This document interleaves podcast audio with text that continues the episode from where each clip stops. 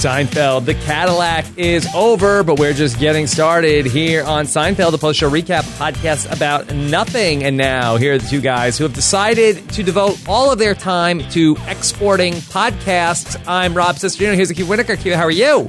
To be fair, we do a lot of podcast imports also. Yes, we are importing and exporting. We have not given up one for the other. No, I feel like the people who do podcasts listen to a lot of podcasts also. Yes. So, Keeve, are you uh, bothered at all by no headphone jack on that new iPhone? No, I'm a I'm an Android man. I oh, I, you're I an Android like- man. Yeah, I don't. Wow. It doesn't really. And also, I don't even use. Someone emailed me today and it's like, "Oh, I texted you asking for a favor on Monday, and you never responded." I'm like, I guess I haven't seen my phone since Monday. Wow. That's amazing. I, it was like between. It was like behind my bed. but how do you listen to Uh, all these yeah, so- podcasts? oh, you have an iPod with that you just listen to. I have an iPod, but no, but I I work from like a desk all day, so I also have like a laptop next to me. So I'll you know I, Yeah. I'll play it out of a computer while I work sometimes. But how do you do any sort of like mundane task and not have something playing in the background? Well, I do. I, I, I, um, if I'm like doing the dishes or something, Right. I don't do a lot of mundane tasks. So then I, I have the iPod, or I, I, I could play like a. I'll bring a laptop into the kitchen and play it out loud if there's no wow, kids around. you. Walking around with a laptop, I'm an Android man and a laptop man. Yeah, I'm old school. Old school. All right. Well, speaking of old school, we're going to be talking a lot about what's going on down at Del Boca Vista, down in Florida. A lot of political intrigue going on here in the Cadillac as Jerry ends up buying a new car for his parents. And then there are all sorts of complications that arise because of all of this. Plus, George uh, attempts to court Marisa Tomei on a date, and Elaine is just kind of there. Well, she, her thing is she's in love with Jerry. She's sort of in love with. Jerry. Yeah, she has like two different subplots where in the first half of the two part episode, she is just sort of like thirsty for Jerry because all of a sudden she finds out that he has money. Not a great look for Elaine. No, And then in the second half, she sort of gets caught up in the lie with George, and then she sort of like just debates him on what the lie should be. I mean she's very involved in George's storyline. You know, we always say like sometimes the B and the C and the D storylines aren't well fleshed out, but because we have an hour or I guess like 42 minutes here, Yes. we get like tons of scenes. Like Kramer's storyline, which is a very B C story, has like 12 scenes to it. You Mhm. know, a lot of beats. A lot Uh, of beats. yeah, George, there's a lot. There's a lot of different scenes with with George and Susan and Marisa Tomei and like. So you know, I guess it'll be interesting to talk about like how well they do with the extra time given. You know, and like does it does it help or hurt these subplots? Yeah. Now, Keeve, right before we get into this, uh, we don't have any news to talk about, but one of our good friends and listeners, uh, Ben Standig, uh, who uh, does a lot of sports reporting on Washington sports, uh, sent us a tweet that he is uh, only but five feet away from Keith Hernandez at Nationals Park. What Seinfeld question do we want him to ask Keith Hernandez? Oh, I was going to ask him to like trip Rafael Montero. I wasn't going to ask him a Seinfeld question. You want him to take out one of the Mets players, Yeah, some of the bad Mets players. some possibly. of the bad Mets players. Well, I don't think Well, I mean, I, I guess ideally one of the good Nationals players would that would be helpful too. Right, or at least spit on them. Yes, yeah, spit on spit on Bryce Harper. See what see what Bryce does in return. Yeah. Do we have any Keith Hernandez questions at the ready, or do we need an algorithm from Sean Falconer before we can figure that question out?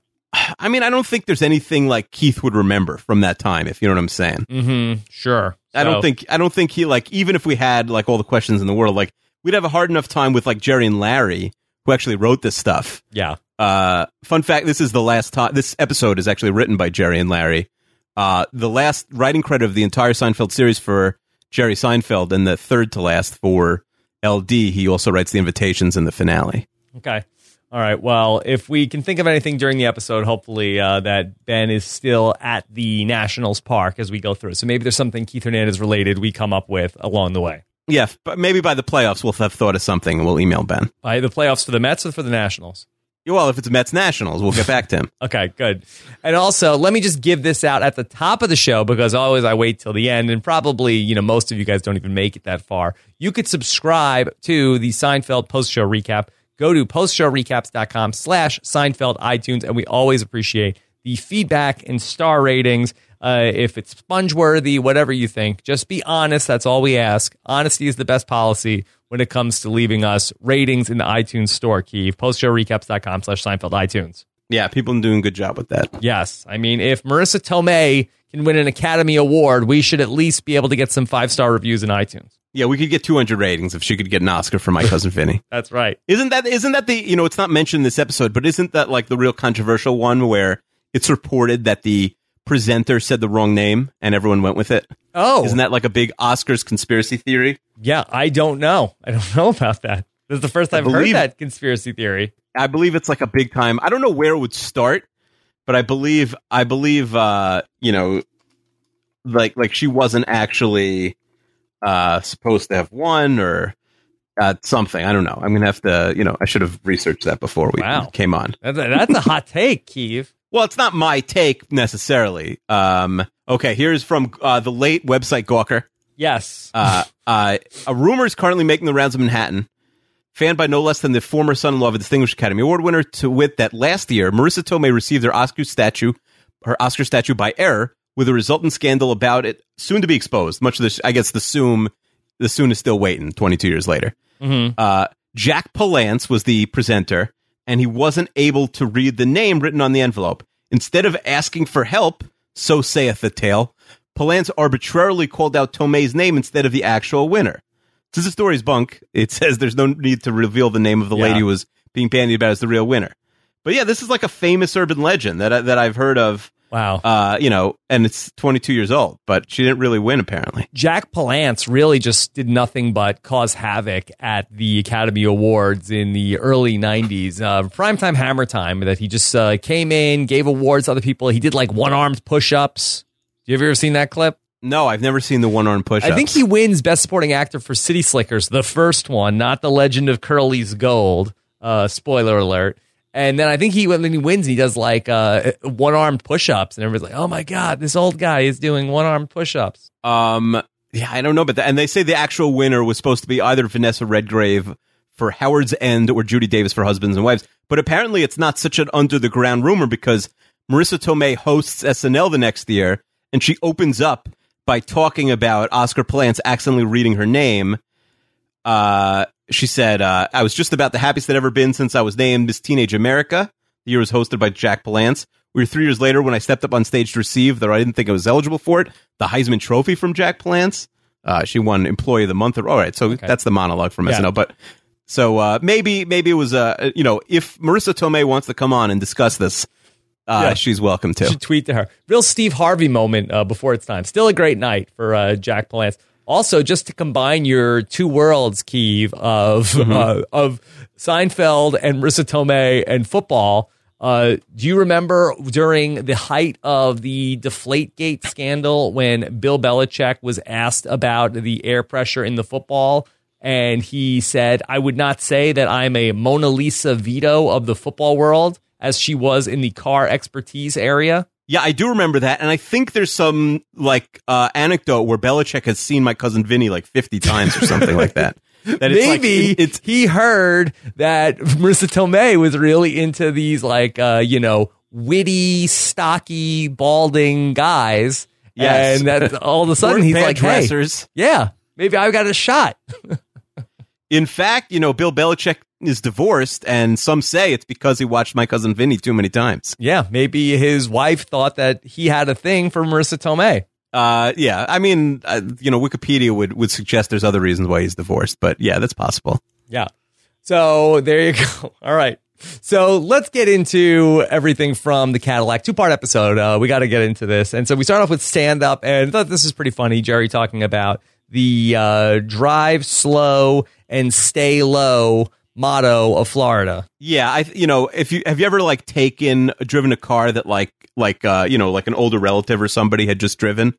yeah, the seat is very low. The seat is like all it's all over the place. It's like literally on you know like you're eating the wheel when you get in, and it's like you know you didn't even know it could go that far back, or it's it's always something weird, Yeah, something weird. and- specific. And if you move it, they'll never get to that like exact spot again, and they'll get mad at you. I like Jerry's line of when they have the blinker on for when they leave the house. They call that the eventual left. Yeah, Yeah. yeah, very early left turn signal. And Jerry says that they back out and they're just going, I survived. Let's see if you can. Yeah, uh, I wonder if Jerry's in favor of like a maximum age for drivers. Oh, probably not at this point. No, yeah, that's true. Yeah. Although the driverless car is going to be there probably what in uh, like five or six years, and then uh, we're going to end up with, and he'll be fine. Like before he really like loses his uh, senses, then it'll just be the cars that drive themselves. Are you gonna be? Are you gonna need a license for the driverless car? Why? So like, can a child drive it then? I don't think a child can drive it, but you could put a kid in. I mean, you probably shouldn't let your kids be out of your sight to begin with and go do unsupervised things. But Yeah, but if they're in a car, who's gonna come? Like, what's gonna happen to them? Uh, I don't know. I guess could they sort of like just like um, what if the car stops short? The kid take its seatbelt off. Like, I, I think that's probably. I think I don't think you could just put your kid in a you know driverless Uber and send them somewhere. Right. I think I- that's why I think they're still gonna have driver's licenses. Mm, no, I, I don't think you need a driver's license. I, first of all, I hope our kids aren't like going around and stopping short with people Probably not. Probably not. That, that move will be until they're done. much older. the move will be done. Anyway, so Jerry comes back from his trip that he had been on, and he had the best time. We don't really know much about where he went or anything like that, but he did the best job, and he made a lot of money. He made so much money, and it was the highest paying job that he ever had. Kramer wants to see how much. Keeve, how much money could Jerry have made from a stand-up date?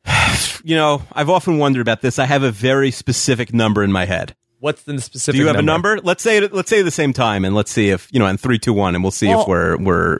Okay, all right. So All right, you want to count this down? Okay, yes. I'll count it down. I'll count. It you down. got mad at me last time we did this. Well, yeah, because I said three, two, one, and on like two, you blurted out the thing. Sorry, I couldn't wait. So at three, two, one, and there's no zero. Then we say the thing. Okay, All right, three, two, one. 20 grand. thousand dollars. fifty. Oh, you're terrible at this. I mean, how Uh, much? Twenty grand doesn't buy you a Cadillac. in 1992? No, twenty grand does not buy you a 96, Cadillac in 1992. 96 96, excuse Uh, me. The Cadillac cost. the yeah, I uh, it's not. I, it, I think someone even emailed in what what it cost, but and also he said like I'll use part of it to buy a Cadillac or something like that. Like so, a I feel like he, was, he it was, it was like a big gig. Like maybe he played like uh you know like you know two shows a night, four nights at like the biggest theater in Chicago. Let's say. yeah. Okay, according He could've made 50 to this uh, available styles of the 1996 Cadillac DeVille, original MSRP 35,000 according to this. Yeah. Boy, I mean, is it that nice? Is it that great, Cadillac?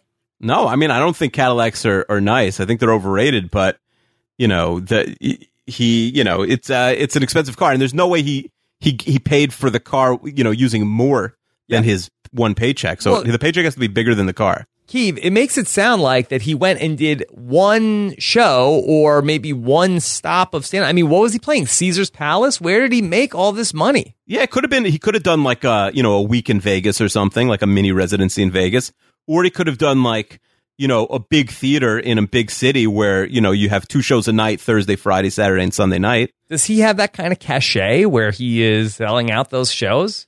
Well, the real Jerry Seinfeld certainly does. Yes. Um, uh, you know, we've established that the fake, com- you know, on the show Jerry Seinfeld is not nearly as successful as Jerry. But yeah, if, back in the '90s, like if you were doing the Tonight Show, you could definitely like sell out uh, comedy clubs. I guess so. But this is obviously, you know, but 50 grand is above a comedy club. 50 bu- grand is a theater. All right, well, let's not get 40 too grand, caught up whatever. in this. But anyway, so Kramer wants to see the check. Jerry doesn't want to show it to him, says it'll be weird. He shows it to Kramer. Kramer says he can't talk to Jerry anymore. It's changed the relationship. Is that a thing, Keeve? Yeah, I think that it's hard. Like if someone is poor, it's hard for them to be friends with someone who's rich. Mm-hmm. Yeah. Yeah, I, I think like generally people are friends with people who stay in their social class. So if you like jump a class, it's hard for. And Kramer obviously always knew that Jerry had much more money than him, but I think just seeing this check made it all real to him. Yeah.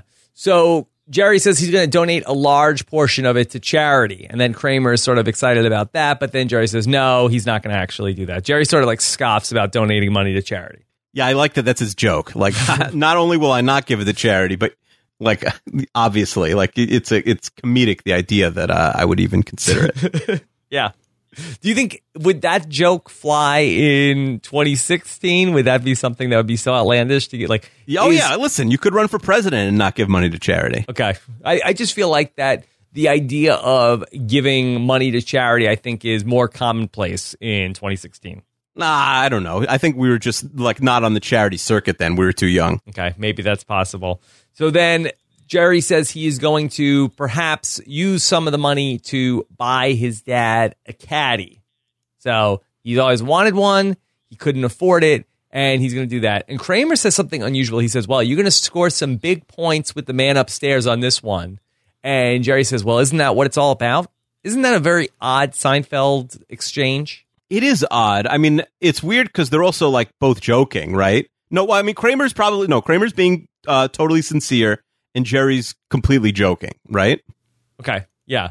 Um, I think that Kramer is being serious, yeah, and Jerry doesn't sort of say it sarcastically. I don't know. It's weird. I think I think he was like saying with a straight face, but clearly he's not like believing. Like I don't think that's I like you know the same way that if he cared, like maybe he'd give charity. He doesn't care about scoring points with the man upstairs. Mm-hmm. Yeah. You know, and, and or like you know, I could even see him making like a Newman joke there. Right, like, I don't right. Like, oh, you thinks. mean Newman? Like, yeah, yeah, he's gonna love that. Yeah, Yeah. So it's weird. It's it's it's an odd Seinfeld line. Anyway, so we see Elaine with her friend Katie. Now, is this the first appearance of Elaine's friend Katie, or has she appeared earlier? No, I believe it's the first and last appearance. Okay.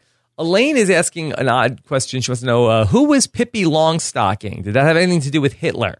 Yeah, it was such a this is such a weird like aside.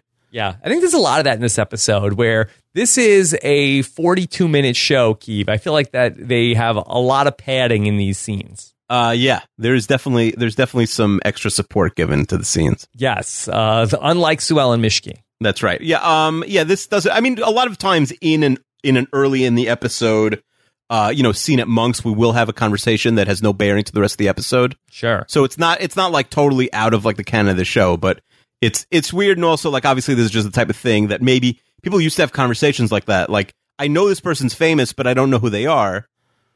Whereas like now we just Google it in two seconds and know exactly all, you know everything there is to know about Pippi Longstocking.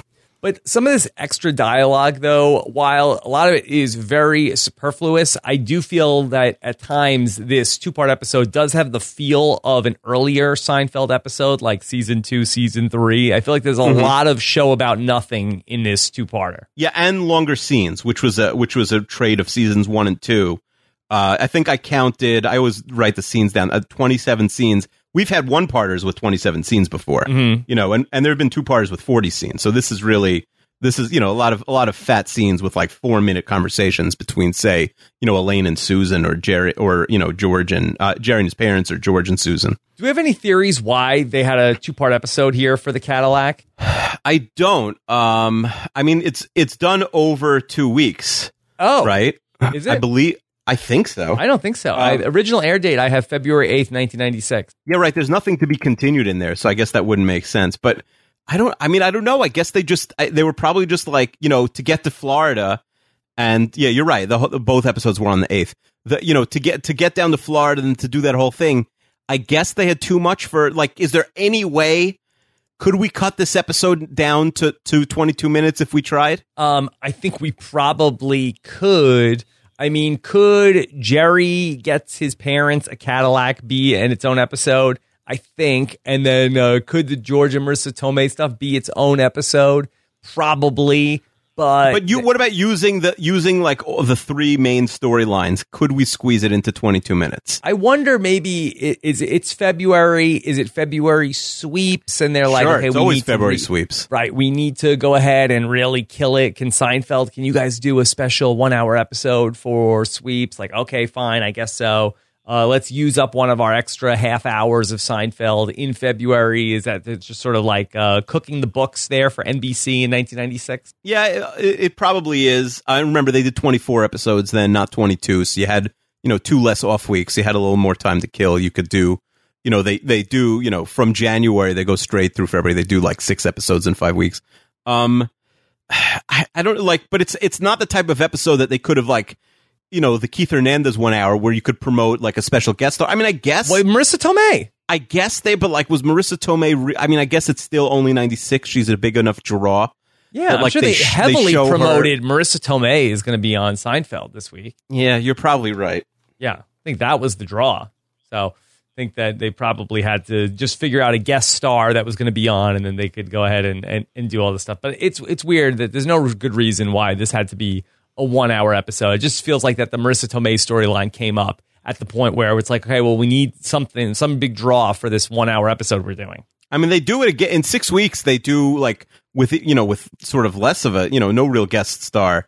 They do the bottle deposit, also one hour in in one night.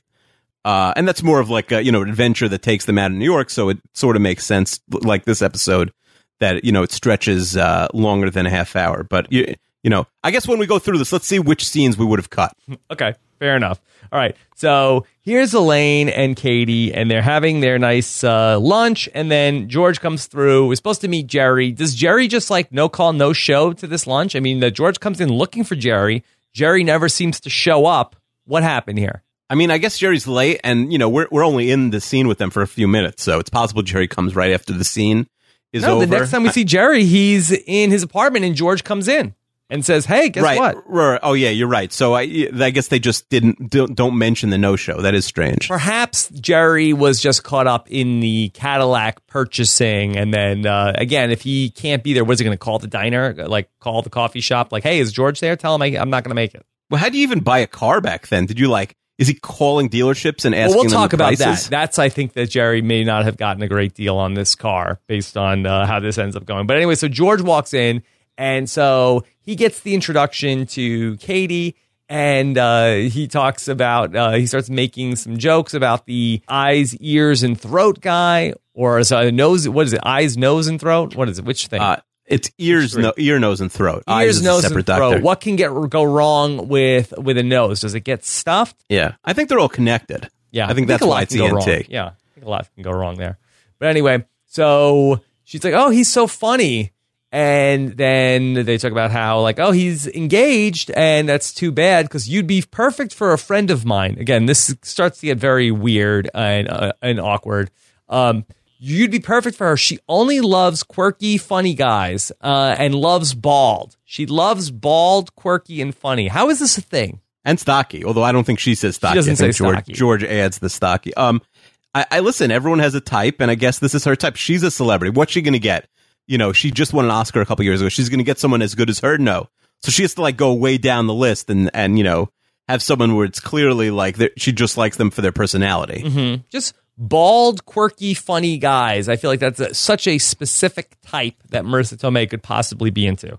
Uh, I listen. You know, you got to go. You got to go the opposite direction. Everyone thinks that she'd be into like you know tall, thin models or actors, and that's not her. That's not her thing. Listen, she's you know she's Marisa Tomei. She's not your average actress. Yeah. Even if it was like, oh, she doesn't mind bald, I think that that Right. would make more sense. But she loves bald. She seeks out bald, quirky, and funny. Right. She won't date someone who's good looking.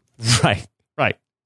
All right. So that George is finding out, okay, it's Marisa Tomei. You, you're friends with Marisa Tomei from my cousin Vinny. I love her. She was fantastic.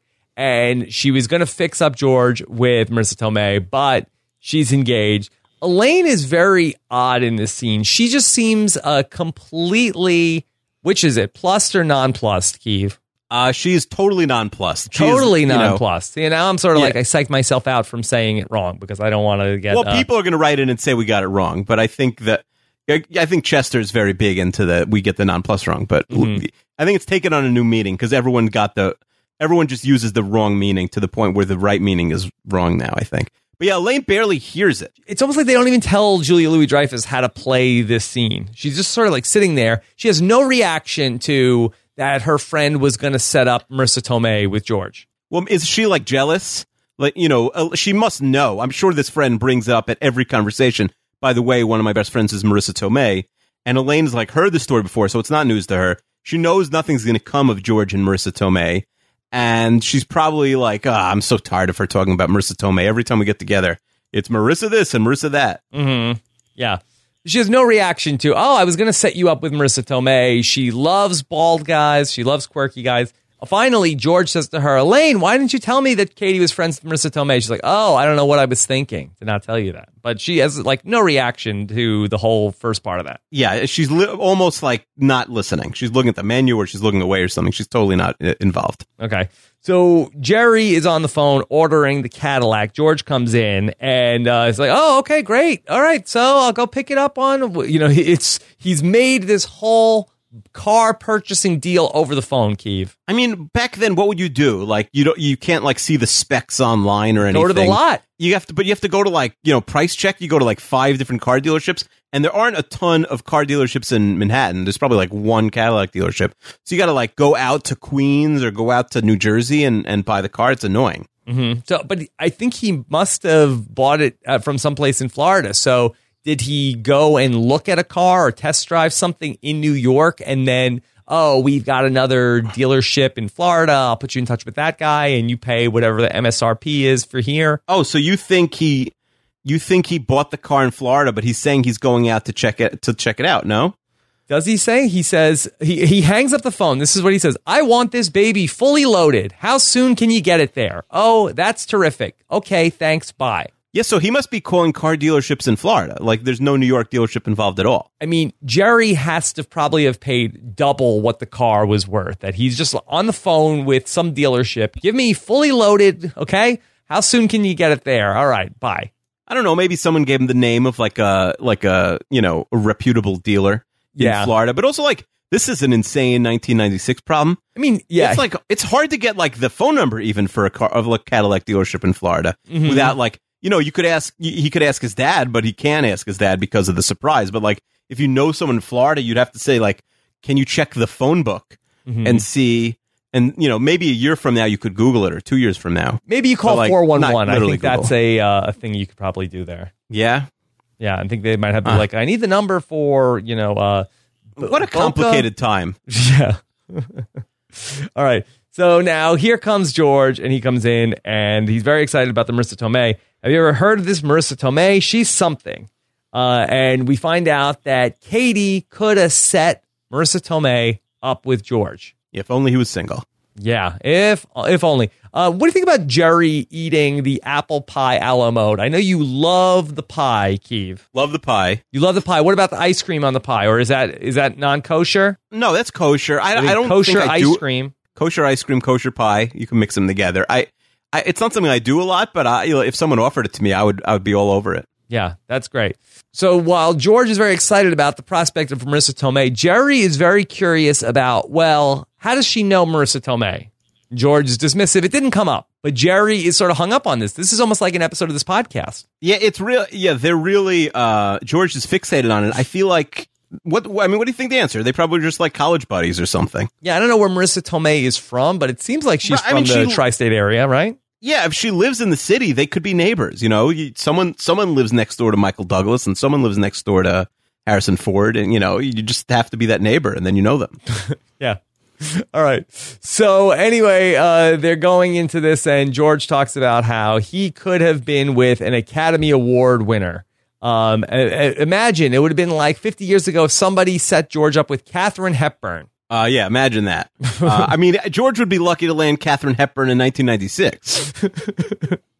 Uh, George goes on and talks about how beautiful she is. Uh, the full lips. You could really put some lipstick on those lips. That feels like a weird thing to say, also. Yeah, very creepy, very creepy. If Very someone said that on the first date, that would be it. Yeah. Uh, and Jerry does, seems to really be enjoying this. There's, oh, too bad you're engaged as he's eating the pie. Now, it's amazing that it never occurs to George, who has the real opportunity to date Marisa Tomei, just to break up with Susan. Yeah. To break it off. Like, it's never even broached. Like, why not, like, you know, why not at least consider that? Like, once Tomei agrees to go on the first date, I feel like maybe break up with Susan. yeah. I, yeah. I what think- if what if he says on the first date, you know, instead of saying I'm engaged and getting slapped, what if George says like I broke up with my fiance just for like one date with you? I like you that much. Mm, I wonder if That's- maybe that's he too much, should, right? Yeah, we got to play it out a little bit longer. I think that he should go on a date or two with Marisa Tomei, then dump Susan if he feels like, okay, this is very encouraging. This is not fool's gold. This is real. Dump Susan. And then in like two more dates, talk about how, you know, I just got out of a bad breakup. I just broke up with my fiance. Really, it really was, you know, she wasn't into any of the same things that we don't connect. Like, uh, you know, that's why it's so nice to meet somebody like you. I think he can play with the timing. Yeah, you could play with the timing and, and maybe make uh you know make sure she knows that you got out of a relationship, but not that she's the cause of that breakup. Right, right. We oh, we weren't exclusive during this first the first couple dates, right? That, that was a date. I mean, Um, Right. Yeah. So I think you could play with this. Uh, It, it's going to be, but I think that somebody of George Costanza's uh, capabilities could pull this off. Although you know, recently he's gotten worse as a liar for some Getting reason. worse. he is getting worse. Anyway, so here comes a knock at the door, and it's the cable man. Okay, the menacing cable man is here. Uh, hey, where is where's Kramer? Tell him the cable company was waiting for him. Yeah, I mean, it's really uh, you know, I, the the cable guy was like a really key player in the '90s. Mm-hmm. Like Sure. your cable would be on the fritz, and you'd be waiting for this guy to come, and I'd be like, "Come home!" Like, "Mom, did the cable guy come today?" And like, "Nah." It's your lifeline. Yeah. Yeah. because it would be out, and like they they couldn't do it remotely, which is I think why he has they have these problems. They would have to go back into the apartment to take out maybe certain things they could do remotely, not like individual channels. Like they could Mhm. probably shut your cable. I don't know. Yeah. Anyway, so here comes the cable guy. Uh, this is uh, another appearance of the cable guy. We had the illegal cable guy come through early in the series run. Was that season one or season two? Uh, I believe season two. Yeah. and that, you know that was with the fake, uh, the fake, you know, police coming in and sort of the dream and killing. Yeah. So Kramer's been getting HBO and Showtime for free. Uh, and now they want to come and take it out. It seems like a weird thing for the cable company to come in and set an appointment for it. Like, uh, hey, you're getting HBO and Showtime for free. We're here to take it back. Right. I, I see. I don't know under those circumstances how they could ever get into somebody's apartment if they if they had to do it manually. Did they need to go into your house to remove HBO at that point in time? I'm really not sure. if someone remembers who like paid the cable bill back then, If, in 1996, Right if you were getting HBO and you wanted to call to cancel HBO, did they need to come to your house? if so, that seems like a tremendous amount of work for them. A lot of work. A lot of work. Like, boy, to just to cancel HBO, it's like, ah, that seems like a lot of work for the cable company to come in. They should like just pay you to keep HBO. They're losing Yeah, money I by you canceling HBO. Sure. I mean, this guy's coming out 20 times. How what was HBO? Five bucks a month in 1996. I don't know. Like it's not worth it. Like 17 now. It's really not worth it. Cable in general, like I yeah, cable bills are are like astronomical. Not to go you off have, on a what do you have? You have cable. You have oh, direct Keith, TV. What do you I have? have DirecTV, and I pay so much money a month. And I like recently called up, and I was just like, uh, "This is too much money. Stop it. Uh, I, I need to. I need to. Like I always say, like, oh, my wife is getting is getting so mad that we have to cancel it.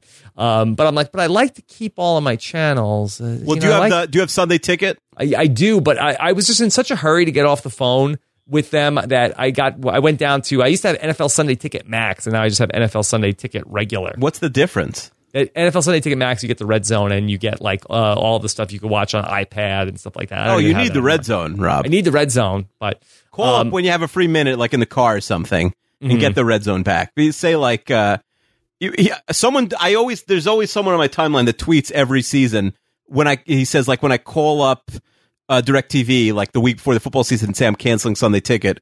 They always like give it to me. No, I usually do that. DirecTV. I was just in such a Yeah, hurry. Give I- it to you for free. yeah, I, I just was like that. I I didn't have time to do it again. I'm just like, ah, okay, forget it. And then Yeah. also, I was just like, I, was like, I just need you to cut my bill down. I'm paying too much money, and so I like cut my like programming to the bone. I like I don't even have ESPN anymore. Like I'm like I didn't even realize how many channels I lost, and then I had you cut I- ESPN. I, I had to go back to what I had. It, it's it's uh, they got you over a barrel. I mean, can you switch the cable? Call them up, say I'm switching the cable. If Nobody cares about my with this. cable, Keith. I, I got to be honest. Even even uh, it's my cable, and I, I'm I'm barely interested. You're bored. Yeah. Okay, fair, fair enough. But I want to report next week. I want you to get your cable I- back. offline, I could easily do 15 minutes with you on this. Uh, Okay, but we should be- have respect for the listeners. We're If- losing. yes, people. if someone if someone if someone writes in and says like I want more I want more Rob's cable bill talk, then we'll give it to you next week. Yeah, One person. that's one of my powers. I think I can tell when the podcast audience is drifting. They're- they're yeah, like, I, I have the opposite. I feel like I'm like antagonizing the audience. and the podcast audience is like, "Oh, really, Rob? Do you really? Do you really?"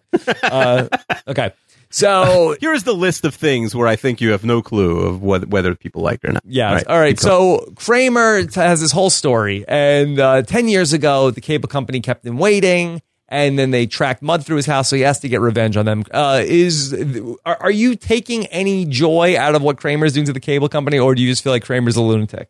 I feel like they're you know they're portraying the cable guy uh, as this evil person. The cable guy looks exactly like um, what's the SNL guy who died, the fat guy. Chris Farley. Because was he, is he more Farley or he looks like John Candy? I always mix up their faces. Oh boy. Um, maybe young John Candy. Young John Candy, okay, but I I, they, I think they were so like hated back then that it's easy to you know like make him the bad guy. But I do think at a certain point, like Kramer is essentially like steal like he, they just want to take away his HBO and Showtime, and he's kind of just stealing it. Mm-hmm. Yeah. I don't know if he's still being charged for it, but uh, well, I guess he was getting it for free. So yeah, probably. Yeah, he is Yeah, can't the they just company. charge him for it? That doesn't make any sense, right? Yeah. Like, okay, you still have it. We're charging you for it until you actually open up your door. Yeah, that'll get it open up really quick.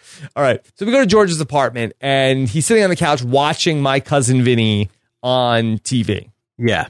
He, I've seen it. you've seen it, yeah. You know, I Mm-hmm. actually have never seen it in full. I've seen certainly parts of it, but I've never sat through it. Yeah, I mean, I feel like at this point, you, you're not gonna, you're never it. gonna watch it. I got it. Yeah, you know, it's what was it like Ralph Macchio? He's like gets in trouble, and Joe Pesci comes in. Uh, they'll probably remake it in like ten years, and you just watch the new one. Oh, that'll be good. Yeah, they remake everything. I don't Yeah. know who's the new, who you know, who's like the new Joe Pesci, but they'll Kevin figure Hart. it out. Kevin Hart's the new Joe Pesci. All right, Yeah. I'm buying that. Yeah, I think it's gonna be good. All right, so Susan like comes in. Is it The Rock and Kevin Hart because they're in a lot of movies together? I don't know. The Rock. Uh, I don't know who he could play. I mean, you, Yeah. you, there's really it was like four parts. There's basically there's Marisa Tomei, there's Ralph Macchio, there's Joe Pesci, and then there's the judge. the judge. The judge is like a weirdly big character in that movie. Mm-hmm. Yeah. anyway, so uh, here comes Susan, and she has some groceries, and she's like, "Oh, what are you watching? Is that my cousin Vinny?" And uh, Susan is like incredulous, like, "What? Why are you watching this? You've seen it before, George." Yeah, it's very strange, right? Like you're not allowed to watch a movie or a TV show that you've already seen. Yeah. And Susan's dialogue is all over the place in this episode. It's, it's very unusual. She says to him, uh, Oh, did you know Marisa Tomei won an Oscar for that? Boy, she's beautiful, don't you think? I wish I looked like that. Yeah, I mean, this is a person. I don't want to make too much fun of Susan because she's not stable. She's, not all there at this point. She's really super crazy things coming out of Susan's mouth. And Susan says, Turn it off. You're making me jealous. I'm going to think you like her more than you like me. If only, like, I know I'll speak for you also. If only, like, anyone, like, my wife cared enough about, like, who I thought was good looking enough to, like, even make me do that. You know what I mean? Like, Right. Susan is Susan's actually concerned with, like, how George cares, you know, about her appearance and everything. Like, it's this very bizarre thing for Susan to say. Right. I mean, I can't imagine the, the show that I would have to be watching for my wife to have that kind of reaction. Like if I was watching, like some somehow if uh, if I had all my DirecTV channels back, and then they also gave me like Cinemax, also, then I could see my wife saying something like Sure. something of that ilk. But I Yeah. I can't imagine if I was just like watching a movie with Right. Silver uh, Linings. Playbook isn't isn't Jennifer Lawrence in that? Yeah, Oh, she's Oh, really pretty. She's hey. too pretty. Shut Haven't that you off. seen Rob. this before? Yeah. Didn't she win an Oscar? Anyway, so uh, Susan leaves the room, and uh, George ends up uh, calling up Elaine, and he says, "Hey, I need you to talk to Katie. I need to get Marisa Tomei's number." It's shocking that Elaine says anything other than you know basically just hanging up on George. Yeah. Um, it's also funny that I talked about like Elaine's reaction in the coffee shop was odd. I feel like it's also very odd that Elaine has no idea what George is talking about. Yeah, but again, she wasn't listening in the coffee shop. Also, why is Katie giving the number to like to Elaine for George if Katie knows that George is engaged? Well, I don't know where the, we'll talk about that when we get to part two. I don't know where the number ultimately comes from because Katie appeared to be catatonic and with no show. I don't know how they got the number for Marisa. Yeah, we don't get a lot of updates on like Katie might be dead. We don't get a lot of updates really on don't Katie's know. status. we really don't know. Uh, anyway, so um, Elaine is not giving in, and George has to yell. And Susan walks in, and uh, she's like, "Hey, what's going on?" Uh, and George is like, uh, "Oh, this judge, I really hate that guy." the two Utes, yeah, A lot of opinions on uh, on my cousin Vinny in this movie. yeah, a lot of it. All right, so Jerry's in the apartment, and here's Elaine and Kramer, and they're talking about, oh, Jerry's buying this Cadillac for his parents, and Elaine's like, boy, I didn't know you had that kind of money. Yeah, I really like this whole like how much because it's never broached in any TV show, like how much money the person makes or or anything like that. I like this idea that they're like super intrigued by you know Jerry making all this money because they had to realize like Jerry does pretty well and has no expenses. Mm-hmm. Yeah. And Elaine is just like totally like going into heat where she's just like saying like, "Oh, I didn't think you were doing that well. I didn't in that kind of position." She's like, "When are you getting back from Florida?" Like it's always just more fun when you're around. Yeah, it's funny because like every few seasons, Elaine will be super into Jerry for one episode. I, to me, is this like out of canon that Elaine is like really into rich guys? Because she's dated some total losers. She's dated successful people, authors, um, older dudes. But like this is this is we haven't really seen much of her. Like she has no problem with Puddy, who's a mechanic, or she's dated some total you know like nebs basically. But Yeah. for you know to her to be this into Jerry just because he made a lot of money at a gig, like they dated for a while. She had to know that he's make unless this is like the absolute pinnacle of his career. It's weird It's that she's weird. just like it's it's so bizarre for Elaine to sort of have this. I mean, Elaine has been around other guys with money. I mean, Tim Whatley, you would think that as a dentist would do particularly well, but when Tim Whatley implies that they might share a bed at the Super Bowl, it's like a total turn off to her. But now all of a sudden it's like, oh, Jerry has a lot of money. Oh, let me just sort of like uh, is just is acting totally un Elaine like. She has like a totally different personality now. right. I guess when they need Elaine to be money obsessed, she is. I guess so. And then it's it's just a it's such a weird look for her. Uh, yeah, I mean, yeah, you're again. We've established, especially in season seven, they're not afa- afraid to make any of the core four look absolutely terrible. And this is, you know, another case of that, like with you know Jerry robbing the the uh, old lady, but like here, yeah, right. This is just like making Elaine look totally unlikable, but again, not something that they're afraid to do. Okay. Meanwhile, George is out in the hallway. He runs into the cable guy, and he, you know, the ca- George doesn't know anything to help the cable guy. He's been waiting all day. This cable guy. I mean, the cable guy's strategy, you have to question, like chasing Kramer around the city. Like, what's he going to do? Like, literally lead him upstairs and make him open his door? I don't know. Like, is he authorized to do this by Plaza Cable? I, I like their methods. You'd have to, you know, someone should really call it the Better Business Bureau. I'm not sure. Kramer is watching the whole thing play out from the peephole, and the cable guy is mad. He's not going to put up with this any longer. And so George like walks in. Cable guy leaves. A second later, Kramer goes into the hallway and goes back into the how like how does the cable guy not hear any of this? Well, he doesn't know that he's looking for Kramer. He doesn't know what Kramer sounds like. Okay, but he hears So- a door open like two seconds after he walks So away. he's supposed to like go. I mean, he's in like a strange apartment building. He's supposed to like go. You've seen And- that corridor. I mean, Yeah. I mean, count the seconds. I mean, it's uh, like three Mississippi later. The Yeah. door is opening and Kramer is crossing back into his apartment. It's a, yeah, it was a little risky move by Kramer, but what are you going to do? Okay. Anyway, so George comes in. Thanks for nothing, Elaine. You didn't help George get a date with Marisa Tomei. I mean, she barely knows what's flying there. Yeah. And so that George just wants a cup of coffee. He says a cup of coffee is not a fix up. And Elaine calls him out like, no, you want to see if she likes you. And so what if he does? And this is what he wants to know. How will he live the rest of his life if he doesn't find out if Marisa Tomei likes him? And this is when he throws in the stocky part. Yeah, I mean, also like, you know, I guess his like his opinion is that coffee isn't cheating. Mm-hmm.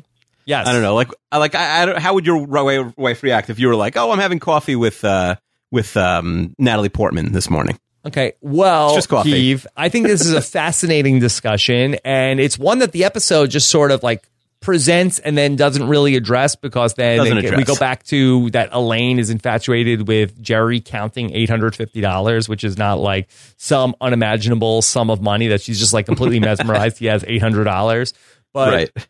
uh, we get into this question of it's not cheating if there's no sex. Uh, I am in firmly in the camp that coffee is not cheating. Yeah, but is it coffee that, that the spouse doesn't know about? Because then, like, why? What? What's the pr- purpose of the coffee? Is it like? Is it only coffee because because the Natalie Portman wants it to be coffee? You know? Yeah. I mean, I don't have to tell my wife every cup of coffee I drink, Keeve. I mean, she, like you leave the house so infrequently that I feel like she knows why why you leave the house, though. Uh, Certainly I for don't me. even know if she cares who I'm having coffee with. Yeah, that's probably true. As long as you're out of the house, probably some peace and quiet is a, is a plus for her. I'll even say this until it becomes a drink that has alcohol in it, it's not cheating. So soda's fine too, Soda is fine with it.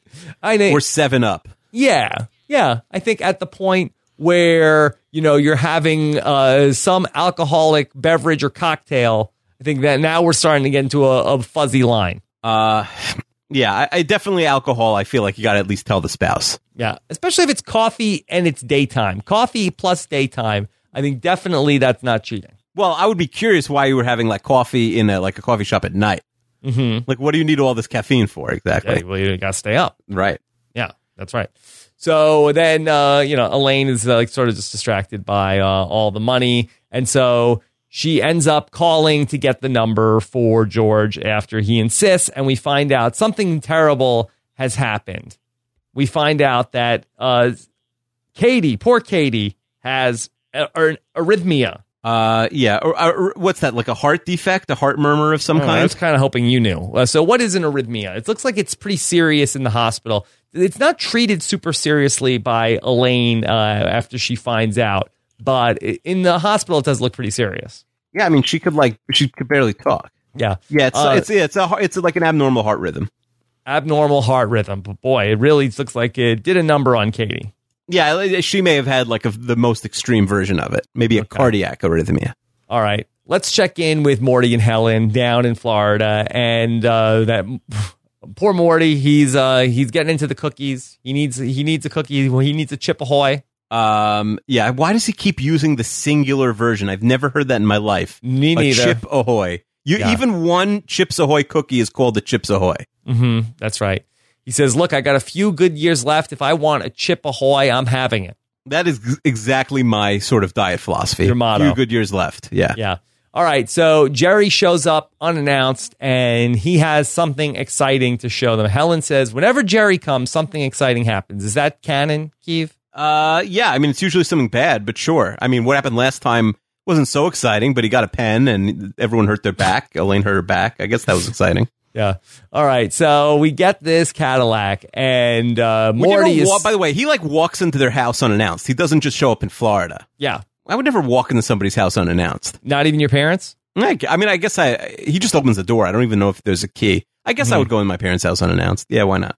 All right, so Jerry presents the car to Morty. He loves it, but Helen says, no, no, this is a nice gesture, but take it back. I do think that one of the things that seems to be a truism is that Helen always knows the exact custom of what is going to be acceptable and what is not. And she's always right. I don't think that Helen ever gets it wrong how an action is going to be viewed. I mean, she has to have some personality. You know, she has to have some trait, Helen, because she's really just like vanilla most of the time. Yeah. And they always say, no, you're crazy. It's not going to happen. And it always happens exactly like she says it's going to happen. So she's like uh, prescient. She could tell the future almost. Yes, she knows that this will be perceived negatively if Morty accepts the car. She's not trying to be nice and say, like, no, you can't buy us a car. She knows this will be viewed, uh, we will be pariahs around here if we get this car. I mean, you'd think it's like a bunch of poor people. This is a bunch of like rich retirees. I don't. I don't get why a Cadillac is such a big deal. I feel like half of them should be driving Cadillacs. I don't know. I think that there is some, like how Morty is cheap. I think that there is some sort of a, um, like the, you wear that proudly, how much money you're saving. I think.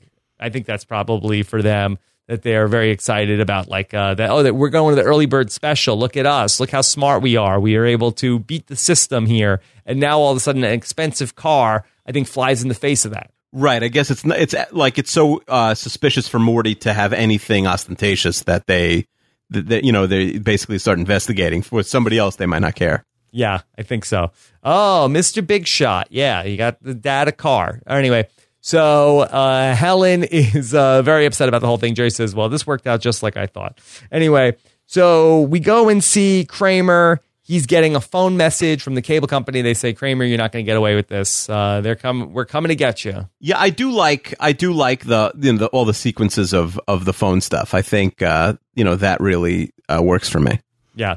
Uh, meanwhile, back in Florida, Morty is hanging out in the Cadillac. So he says something very interesting. He says, uh, Jerry, look, the seat's got a memory in case someone moves it. I could be in prison for five years. I come out, my seat goes right back to where I like it.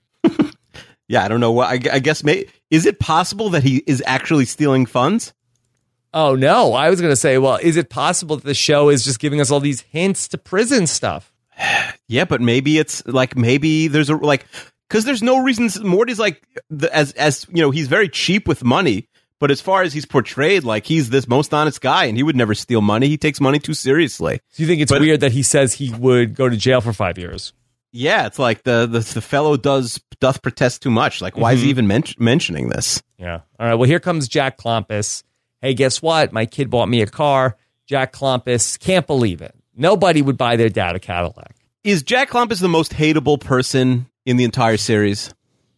No, I don't think so. I kind of like Jack Klompus. You root for Jack Klompus? I don't root for him, but I like him like, as a are you character. happy when he deposes Morty at the end of this of, of this episode? I I think that the intrigue surrounding Morty's position as the president of the condo, I, I found myself to be kind of uninterested in that storyline. I think that we spend too much time in the political dealings of Del Boca Vista in this episode. Right. Uh, uh, that was something that has no bearing before or after this episode. Right, right. I mean, we're very much uh, getting into if you don't care about Meereen in Game of Thrones, we really don't care about what's going on. Uh, who's the leader of Del Boca Vista? Right. It's not like we spent 10 episodes before this with Morty being in charge just to witness his demise and for it to be meaningful to the audience, right? Yeah.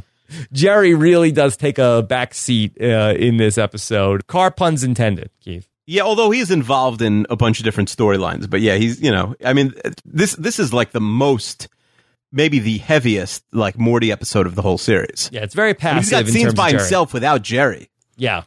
so it's it's it gets a little rough uh, as we get into the back half of this. But anyway, so Jack Klompus says, uh, "Boy, I'm going to really uh, look into this." Uh, yeah, uh, Klompus, you know, first of all, like the ride in the Cadillac is a weird thing. This is not some like Lamborghini or Ferrari that's like, you know, one of, you know, one out of like 20. Like it's weird to say like, hey, you want to go to a joyride in this Cadillac.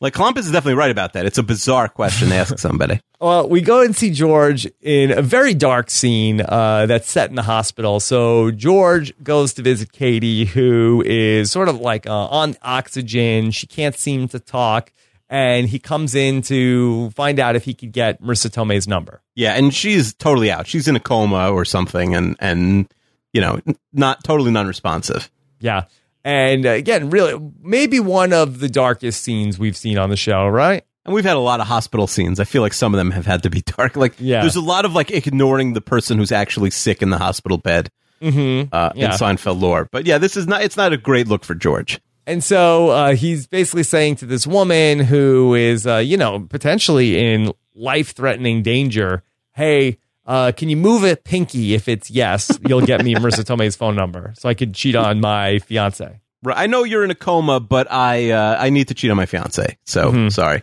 Yeah, she might like me, so I need to tell my fiance. By the way, you know what I was thinking? Like, if Marisa Tomei is really one of her best friends, George should just camp out there until Marisa Tomei comes to visit her. Well, I think that that would have been a more organic way for George to run into Marisa Tomei. If this was the 22 minute version of this, I think that George running into Marissa Tomei at the hospital, I think then ends up uh, really streamlining a lot of this. Yeah, because we don't need to have the hey Elaine, can you get the number? And then we don't even really know how George gets the number. hmm Then Susan catches him and an importer exporter stuff. I think that's probably the stuff that you cut if you're going to get down to the 22 minute version of this.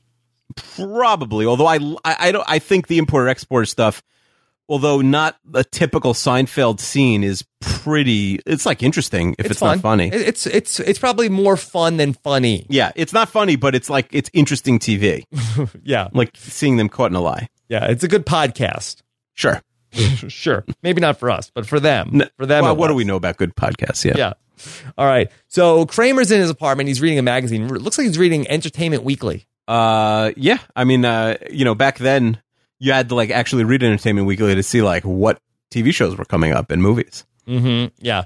And so Kramer ends up getting the call, and they say that, uh, oh, there's an issue with your call waiting, and we can fix it. And Kramer's like, well, if you're the phone company, how do you? How come you think I have call waiting? I don't have call waiting. I mean, to be fair, like he could say like, uh, you know, there's a 20 ways out of that. It's not the greatest gotcha in the world, but you know, mm-hmm. we have bad records. Sorry, we charge you for it. You know, I'm happy to get rid of it. I'm happy to come in and give it to you for free, whatever. Mm-hmm. Yeah. Anyways, so then Kramer decides to put the guy on hold. He like gets out like a boombox and then puts the phone on top of it. Yeah, and then he somehow gets in a cab and drives by him and Right. yells Where's he going? Where's he going? I just like away from this guy who you know is really no. The the problem is like the cable guy's really no threat to him. It's kind of insane. Mm-hmm. Yeah. Unless the cable guy's like willing to murder for a cl- you know for his job. yeah. Um. And then what does he yell like? Uh, Stop by. We're gonna watch something on HBO. Oh, I think he what he yells is that hey, Chunnel is going to be on HBO tonight. Yes, that's a good callback. Yeah, good callback to the fake movie. Um, too bad Marisa Tomei is not in Chunnel. Uh, she might be. Who knows? It's a fake movie. All right. Well, let's go back to Morty Seinfeld at the small council meeting, and basically they're saying uh, the jig is up, Morty. That's it. We know Yeah, you're the way, stealing that- from Del Boca Vista. That would make Jack Klompus uh, Morty's hand, and he really uh, hand, pulls one over on Morty. the hand of He's like Morty the- Seinfeld. He's like Tyrion. Yes, yes. We know you're stealing the money from us. And uh, I do like that they get on Morty's case uh, when he says, No, my son bought me that car. Like, well, we've seen his act. He stinks. He can't pay his Yeah, rent. yeah. Jerry must have loved. I mean, again, Jerry wrote this episode. He must have loved like you know ragging on his comedy Yeah. here. But it is funny that like there's. I mean, you know, obviously it would ruin the show, but like there's so many ways for him to prove that Jerry bought the car for him. hmm Yeah. And so, uh, yeah, they're going to open up a full investigation into this, Keeve. Also, like the idea that the fence money could even pay for this car is is probably not so accurate. hmm probably not. But, you know, I think that this is probably a good microcosm of like all of these, like wh- whether it's like uh, some sort of like, I think The Office did a good job of this sort of thing, like party planning committee, or there's like politics of e- like every stupid club of six people that's ever existed. Yeah, and give a person like the tiniest bit of power, and they'll generally run wild with it, or, or try and wrest Secret power from that person. And, uh, coup d'etats and all these right. different things. Even Game of up. Thrones, like the world they're fighting over is garbage. Like nobody should want to be in charge of anything there. It's Right. like there's no bathrooms and no one like like we don't. How big is Westeros really? Like it's Right. not really like everything is just like they're just fighting over the tiniest bit of power imaginable. Right. I mean, when I was in college, like the fraternity had like all these like politics and like uh, who are you going to vote for in this election, and they're like, oh, whose side are you on? It, it's like it's humans are are very stupid people. Yeah, Rob Rob stayed out of fraternity politics. No, I was very heavily involved in the fraternity politics. Oh, that's crazy. Did you run? Uh, did you run for like fraternity president and lose? Um, well, I did, but really, I, I just wanted to be the vice president. But I felt like that the person that I was that running, I, I ran against the person who was going to be president only because I felt like that it would. So if he ran uncontested, I felt like that uh, he would have less of a mandate than if he ran contested and beat me. So you Who did then it I really him. just wanted to be the vice president. Where did you did you get named vice president? Yes, yes. Okay. So And I you- and is it true- simultaneously yeah. ran for president and vice president, but I really just wanted to be the vice president. And is it true you ran on a pro hazing platform? Pro hazing. Uh, see, I that look that I this is like a whole different thing. I I prefer I, I prefer hazing that is that that is uh, humorous to me as opposed to like uh, you know what do I need Life some uh, ruining. nineteen year old kid doing uh, sixty push ups? Where does that get me? You know, if you want to like send the send a kid out to go get you know um you know uh do do something funny. Uh, I'm I'm all for that. I think that's that's uh, that, that's good. That builds character. Okay. You know, So we're not anti hazing, just the right type of hazing. Right. The right type of hazing, I think, is uh yeah, look, it's that's all in good fun. I think when you're starting to like, hey, funnel 19 beers and then get naked and uh do like that stuff is like uh that's like some twisted stuff. Not cool, not cool. Yeah, you know, I think that you know um you know memorize this movie i think that's uh, that's the kind of things that i'm probably going to be more interested in Oh, oh wow, the world's nerdiest fraternity. That's exciting. yeah i think that's well that's fun that's that's fun yeah, that is That's- fun. That's Did you make stuff. someone memorize a movie? no no i'm just throwing out like an example If you like had that. to do college again, though, that's your thing. You'd make people memorize like the entire Big Lebowski or something. Yeah, like do a podcast about like uh, what's going on in the uh, dining hall. you know, So only things to entertain you, basically. right, right. What, what do I need people doing like uh, you know six million jumping jacks and you know staying up all night and stuff like that? That's that's Okay, crazy. Fair talk. enough. Cruel and unusual. I, I just like the unusual, not the cruel. All right, I got it. What are we up to? All right. So we get to uh, Morty and Jerry talking about going over the hearings, trying to figure out what they're going to do. And the problem is that people are going to think that they're in cahoots as they try to uh, figure out what's going on. And uh, the also the major issue is for Morty that if they get convicted, then they'll have to leave the uh, Del Boca Vista facility. Yeah, you can't just stay there in shame when you're no longer the president. You have to move out of your complex and Yeah. move out of the state, as we see in the next episode. Wow. So a lot of stuff going on. This storyline continues in the next episode, Keith. Well, yeah, we see we see Morty and Helen in New York next week. Oh my God. All right. So anyway, that there is a seventh person. There's basically the vote is going to be that there's uh, three on one side, three on the other side. There's one undecided voter that they're going to uh, talk to. So uh, Evelyn is another woman from Del Boca Vista. She comes through. So she's the she's not a voter. She's just the gossiper. Right. She's sort of like the Andrea Mitchell who is uh, reporting on what's going on. She has her ear to the ground. And so she's the person that knows Mrs. Choate is the undecided voter. Yeah, she's like the page six of uh, of Del Boca Vista. yeah, Adam Schefter of Del Boca Vista, and she knows that uh, that there's also this uh, party going on, the Lichtenberg party, but uh, maybe they didn't invite you because they thought that maybe you're too good for them because uh, they ha- you have a Cadillac now. Do you recognize Evelyn from anything? Is she Nana? Yeah, from the nanny.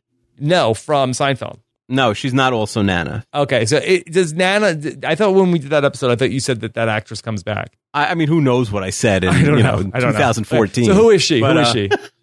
She's uh, her her. I guess her her most famous credit is she's the grandma on the nanny, Oh, okay. Yeah, So the grandma on the nanny. There, there you go. and uh, uh, she she uh, lived a nice long life. She passed just this summer, Okay.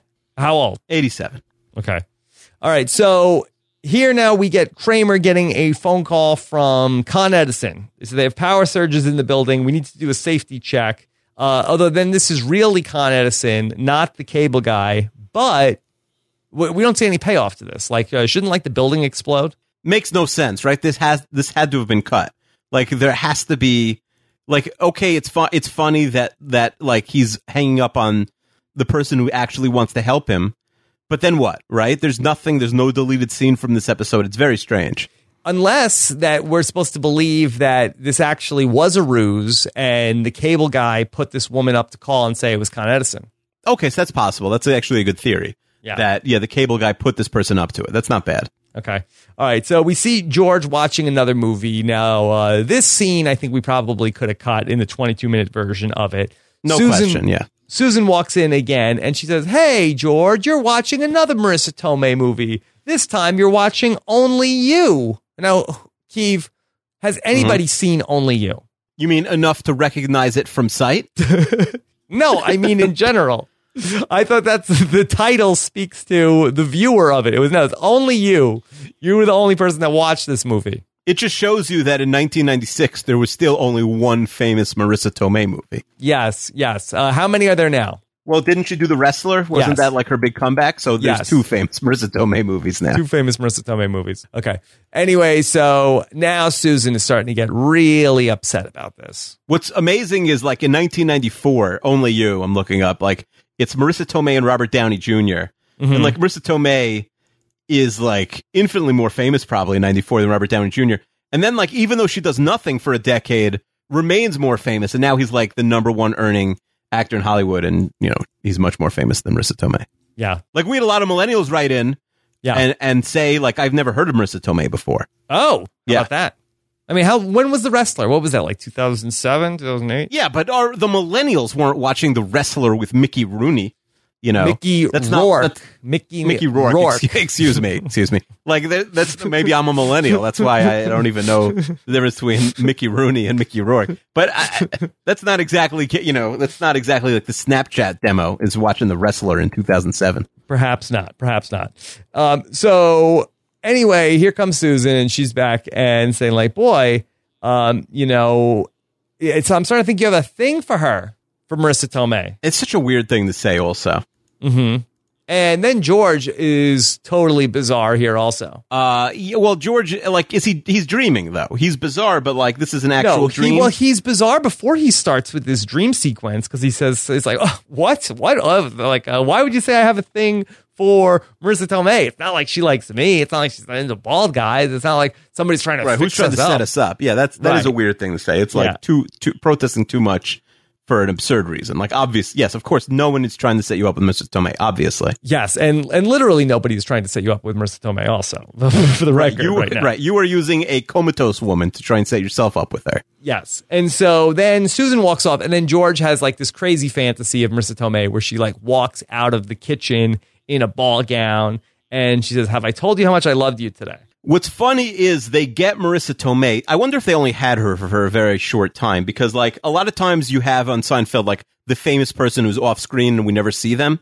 Yes. And here we get Marisa Tomei for two different scenes, Mhm. but I wouldn't call either scene uh, especially iconic, you know? Yeah. Not a lot of heavy lifting for Marisa Tomei. Right. Uh, except that she has to uh, make out with George. Right. Oh, yeah. It's not pleasant for her, but, uh, you know, you gotta, you gotta put a little extra in that contract. But I, you know, you get Marisa Tomei, you're not really doing much with her. All right, so we end up then with uh, George just making out with uh, Marisa Tomei on the couch, and then Susan walks in and sees George like uh, literally like going to town with a pillow.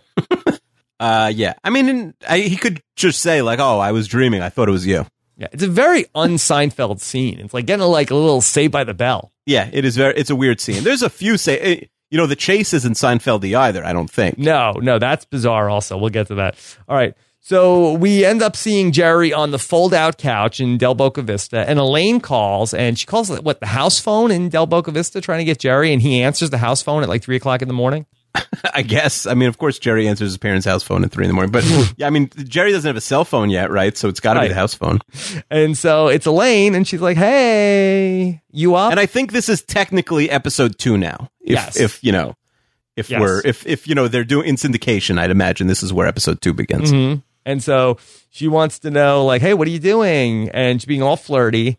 And Jerry is totally not interested. She wants to come down to Florida to hang out with Jerry. I mean, she's just so bored and lonely. This is like season three or season four Elaine, right? With nothing going on, not Mm-hmm. Yeah. like confident Elaine from season six. The one thing I'll say is that it is February in New York. Like maybe she just wants to get away from the weather. Why does she go down the first time? Why does she go to Del Boca Vista back in season three? Yeah, I mean, I, I guess you're right. Like she's bored. She's between boyfriends. It's probably freezing cold. It's the beginning of February. Why not, you know, go hang out with your rich boyfriend or rich ex boyfriend? Yeah. And Jerry's not interested. Then Elaine gets a call waiting, and it's George. He's calling her in the middle of the night, and he wants to know, like, hey, I need you to set me up with Marisa Tomei. uh, yeah, and again, like Elaine, there's no reason she should get go, go along with any of this, but she agrees to. Yeah, she's like, fine. Uh, again, how Susan doesn't wake up or overhear any of this, that we don't ever know. Listen, George is a magician. Yeah. Okay. So Jerry's like, okay, no, I don't want you to come here. So bye. Sorry, Very thirsty harsh. Elaine. Yeah. And like destroys the whole like uh you know there's no reason why elaine i mean i guess elaine needs to be in new york for the for the importer exporter stuff but like very very rough on elaine i feel bad for her Okay, so now we have this uh, very long scene between George and Elaine. So, of course, George calls Marisa Tomei from the payphone at Monk's. yeah and this scene is is over long i don't know if you you have to cut the whole scene but you should at least cut it's like four minutes cut it down to 30 seconds Yeah. Where should George be calling Marisa Tomei from? That is, what about his office? Can he call it from work? you think the pay the monk's payphone call isn't a good call feel like it's not a great call. I mean, it's like, hey, where are you right now? Like, oh, I'm in a coffee shop. I got your number from somebody uh, who knows. Uh, I just figured I, I'd call you, Marisa Tomei, from a coffee shop. i i mean does she is she asking where he is though I, I don't know. I don't know what, what she's asking. then i guess why does it matter where he's calling from I mean, it, did anybody tip off Marisa Tomei that George would be calling? I mean, we don't know how they got the number. That from what we last saw, I mean, unless Katie had like a miraculous recovery, Uh, are we assuming that Katie is still in the coma? i mean katie's never mentioned again right She's never mentioned again. I guess we have to assume Katie has a full recovery. She was she doesn't remember what George was saying, but she remembers that George came to visit her, or at least she's told George came to visit her, and that makes a good enough impression on her that she's willing to give the phone number, like just not even acknowledge what George was saying in the hospital room. And yeah, and maybe she forgot that George has a fiance also. Maybe, maybe the arrhythmia uh, really did a number on her. But anyway, so George and Elaine need to figure out what is going to be the story of what they're going to tell Susan. Apparently, this is a Saturday. Uh, they need to know why is George hanging out with Elaine on a Saturday. We need to discuss the alibi. So Elaine suggests that she has to go to the dentist and she's afraid to go to the dentist. Tim Whatley callback. Yeah, I, I you know not the greatest you know not George not Elaine's like greatest moment. I don't think it's a great uh a great excuse there. No, it's a real. This is a real stretch, and so he's like, no, he doesn't think that that is uh too good, and so Elaine is getting annoyed, and George says, no, this is the give and take process. We never work together. You don't know how I work, uh, and so George throws out that maybe Elaine is having problems with her boyfriend, and George needs to uh, help her out with this situation. Yeah, I mean, isn't that weirder though? Couldn't they? Shouldn't they have come up with Plan C, like something much better than that? Yeah, I think that there's probably there was more than two options for this uh, this story, and that the boyfriend's name is going to be Art Vandelay. Now, hasn't Art Vandelay come up quite a bit? Isn't that like a that since that's George's go to name for a lie? It's weird. Like, it's fine that Susan's never heard of Art Vandelay. It's surprising, but like we say, anything that happens off screen, you know, like they just sleep and hang out off screen, like nothing interesting happens. So, okay, Susan's never heard the word Art Vandelay. Elaine has definitely been in the room when Art Vandelay has been discussed before, and she acts like she's never heard the name either. Mm-hmm. Yeah. I mean, Art Vandelay has not come up um, on Seinology.com. Art Vandelay comes up in episode two, The Stakeout and again in uh, the, red dot that George claims to have read Venetian Blinds, written by Art Vandelay. And then, of course, uh, Art Vandelay is uh, the person he works for, uh, or Vandelay Industries is where he works at. And then in episode 63, then in the pilot, in the sides that they're reading, they talk about Vandelay Industries. So I guess Art Vandelay has not come up in quite some time. Yeah, but Elaine should still remember him. Like she's in, isn't she in the room when when uh, you know George comes out of the bathroom with his pants down? Eh, uh, that was like you know four years ago to them.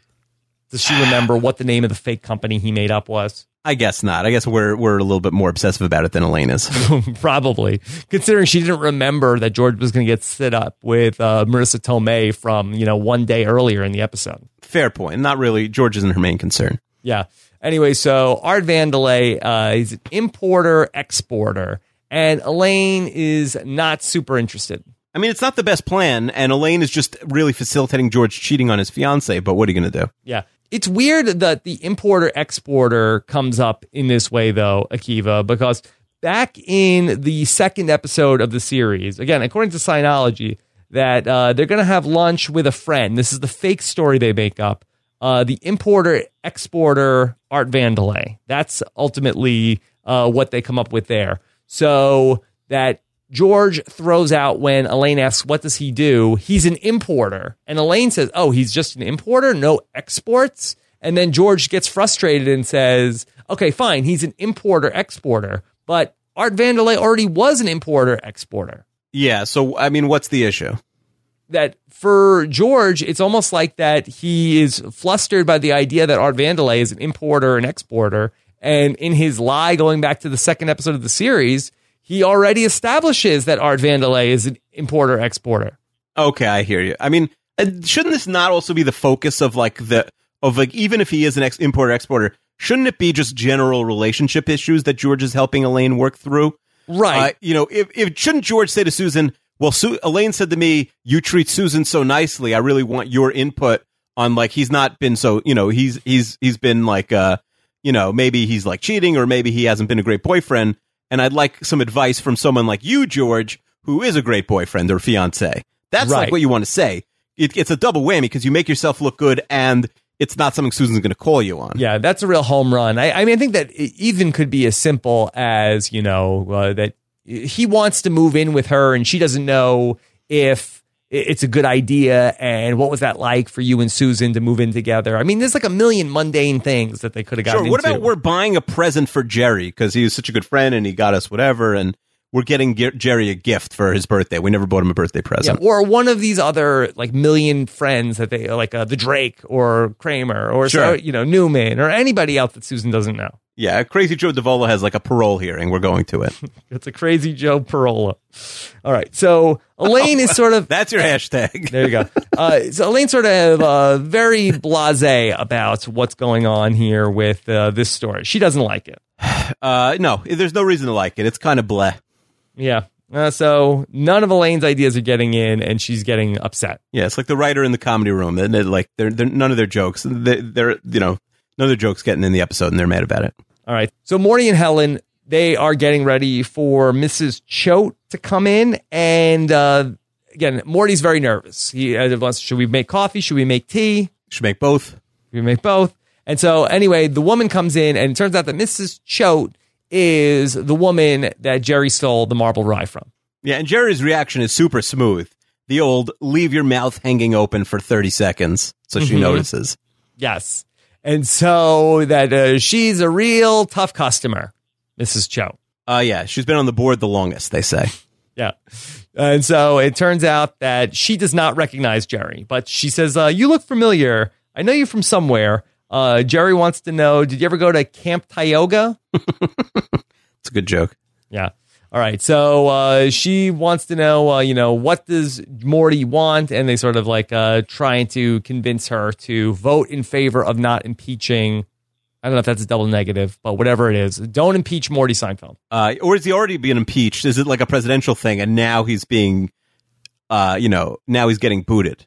Right? From what I Isn't like- understand, I think it is the vote whether or not to be impeached. So you think that the impeachment hearing has already begun, and you think that this is a yay or nay vote on the evidence found in the impeachment hearing? no, it's probably a one one shot deal. It's not like the presidential thing. It doesn't seem like there's an investigation that gets opened up. It's sort of like uh, because we never see a trial or anything like that in front of the board, right? They just sort of say like yes or no, should we vote to keep him or not? Nobody presents a case. Right. No, nobody presents a case. I just remember when Clinton got impeached and they they interrupted the Jets game, big Jet game for the impe- I was very upset about it. Mm-hmm. Yes, I I believe if I recall, was that a Saturday Jets game also? Yeah, yeah. My dad and I taped it because because we we don't watch. You know, it was Saturday morning, Mm-hmm. and we watched it right afterwards. It was the winter, so we were able to watch it by like five thirty.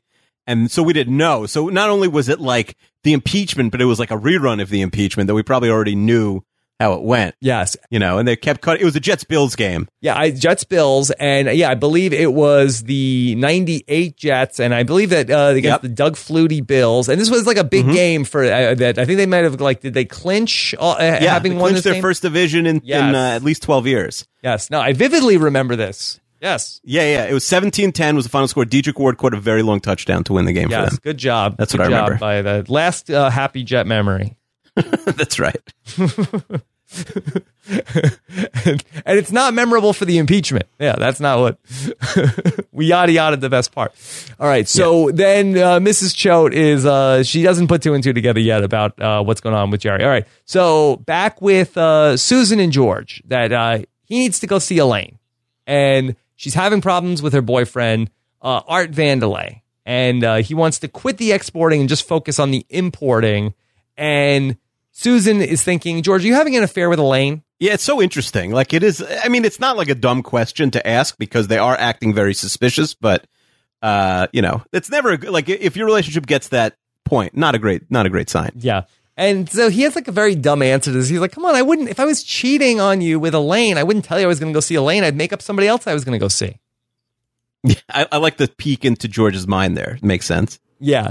Uh, again, not reassuring at all to uh, Susan. All right. So this No. is where things get really crazy, Keith. Things might uh, come off the rails a bit here where Kramer ends up seeing the cable guy on the street. Yeah, this scene is out of Family Guy. Yeah, I don't know what this is. And we have this sort of like, I guess they're going for some sort of like, uh, well, what kind of like a thriller type movie of like a, uh, chasing somebody across the rooftops of Manhattan buildings Yeah, it's a, it's like an action movie here. through Times like, Square. Right. It's crazy. yeah, yeah, and, and also they're superimposed in the Times Square. They didn't like go out to Times Square, so it's, It's even crazy. weirder. The green screen is terrible. Uh, I I don't know what's going on here. I, I don't know if anybody's watching this and, and cracking up that this is happening, but it is definitely in there. And you can't like when Kramer jumps off the building, you don't even like see what he's jumping on. It's not clear. That it's bizarre. Yeah, and if the cable guy gives up. Not worth it to him. He's not getting the money if Kramer starts paying for HBO and Showtime. It's right. This is the most loyal employee in the history of the world. Like everyone should hire him. Yeah, he's very dedicated to his job. All right, so it's four thirty. Morty and Helen are ready to go to dinner, and Jerry will not go to the early bird special. I mean, four thirty is very early for dinner. I have lunch at four thirty some days. Whoa, look at you. What time do you eat dinner? Uh, then I'll eat dinner at like nine thirty if I have lunch at four Nine thirty. thirty. Wow. I eat dinner at four thirty, Keeve. What? because you probably eat when your kids eat. No, I hate it. I hate it. I don't want to eat dinner at four thirty. Uh, I'd like to have like a cup of coffee and like some sort of like uh like energy bar or something like that at at four o'clock or three thirty. I'm not ready for dinner at four thirty, but then uh, I only do it because I don't want to make my wife mad. But it's terrible. I hate it. What do you mean mad? Like what, she makes the kids dinner and you eat the same thing as the kids, so you eat at four thirty? It's like, oh well, that's the what time here? dinner is. Like, uh, uh, Why I'm can't you like- have two different dinners? Like you, know, you could have the kids' dinner and then the grown-ups' dinner. She's like, oh, then I have to make dinner twice. Well, you could make the same thing and then just like you know I don't reheat even want it. Dinner. like. I don't even want it. I just eat it because she makes it, Keeve. I don't even want But it. it, I say it's good for you to eat at four thirty because then if you don't eat afterwards, you it's very healthy to like stop I'm not at 4:30. hungry. But you'd be hungry at seven if you didn't eat at four thirty. I'm fine. I'm fine. I'd rather just pick at something, whatever's left over. Uh, I'll pick at it at eight o'clock when I get done podcasting. Get out of here. My wife just came in and asked if I'm giving health advice. Um, I oh get it out of town. I think um the I think the uh the the I'm first of all I've said this before to you, but I can tell you don't love food because No. who, who doesn't want dinner? You you're you're you don't you don't really care about food at the end of the day. Is it Blue Apron? Is- What the food? If it's, if it's Blue Apron, maybe I'll be more interested. Yeah, well, if they want to sponsor this podcast, then maybe. But I think, I, I to me, it's like you know, the if you don't need to eat at the same time your kids. When I was growing up, my sister was like a little kid and she'd eat, and then my other like we had five different shifts of of food. Nobody ate together. Maybe that's why I messed up. There was no family dinner ever. Everyone ate at like a different time, and then my mom doesn't eat. But there's no. The, you know, there like you don't need to eat at the exact same time as your kids if they're eating at four thirty. That's insane. That's insane. Yeah, That's what I'm saying. All right. So anyway, we go back to uh, with Morty and Helen, and Jerry is uh, drawing a line in the sand. He will not go eat at the early bird special at 4:30. And do you know what people have to pay if they eat at six, Keeve? I mean, probably not that much money, or they wouldn't go to this restaurant to begin with. a lot. Well, Jerry says, I'll pay. Let's go later. And Helen says, that's unheard of. It's unheard of that anybody would do that. I, that is actually a funny line by Helen, because Mm-hmm. that is such a thing like anyone's grandma would say.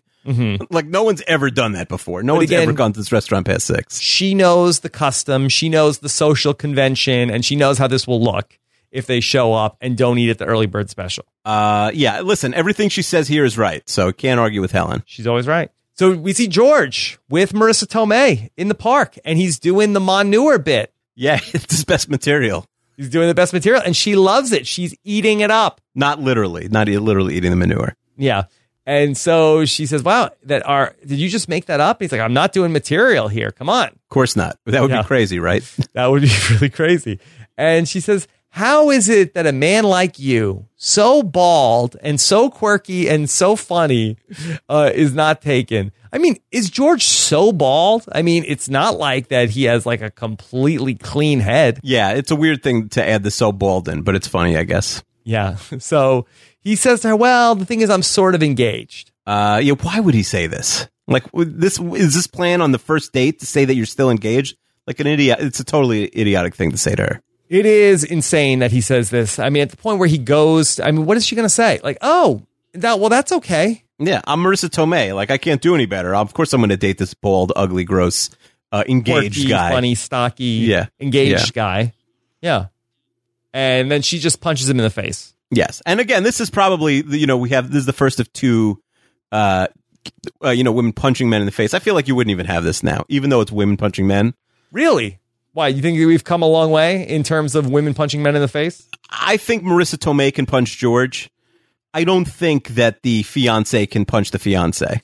I have to agree. I don't think that the Susan punching George in the face uh, really played. No, I think there's no problem for Melissa. It should be more of an open-handed slap than a punch. You know, they did the really bad sound effects. What about here a also. groin kick? Uh, you feel better about that?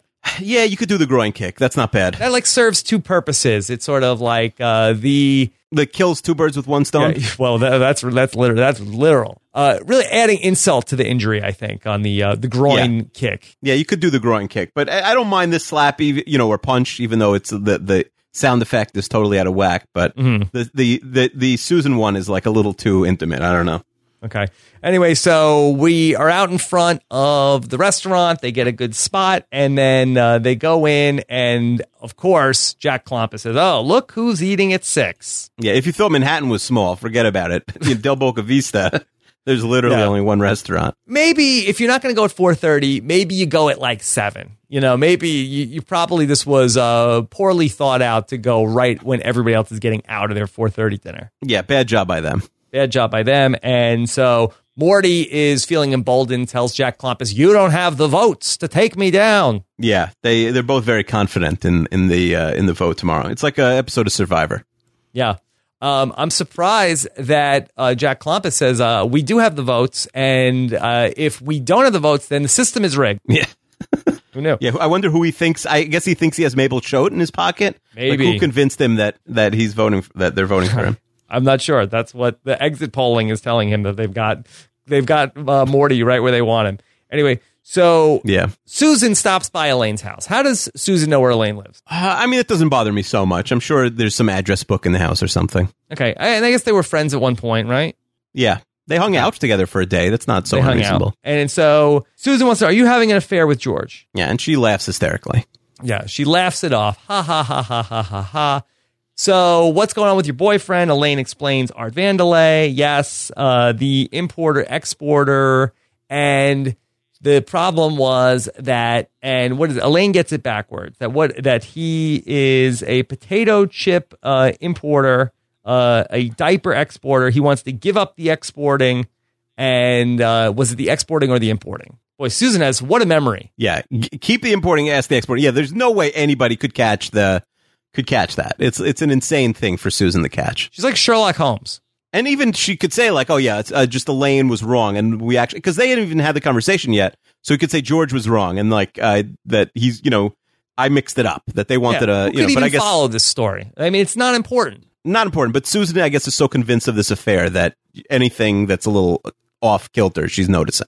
Yeah.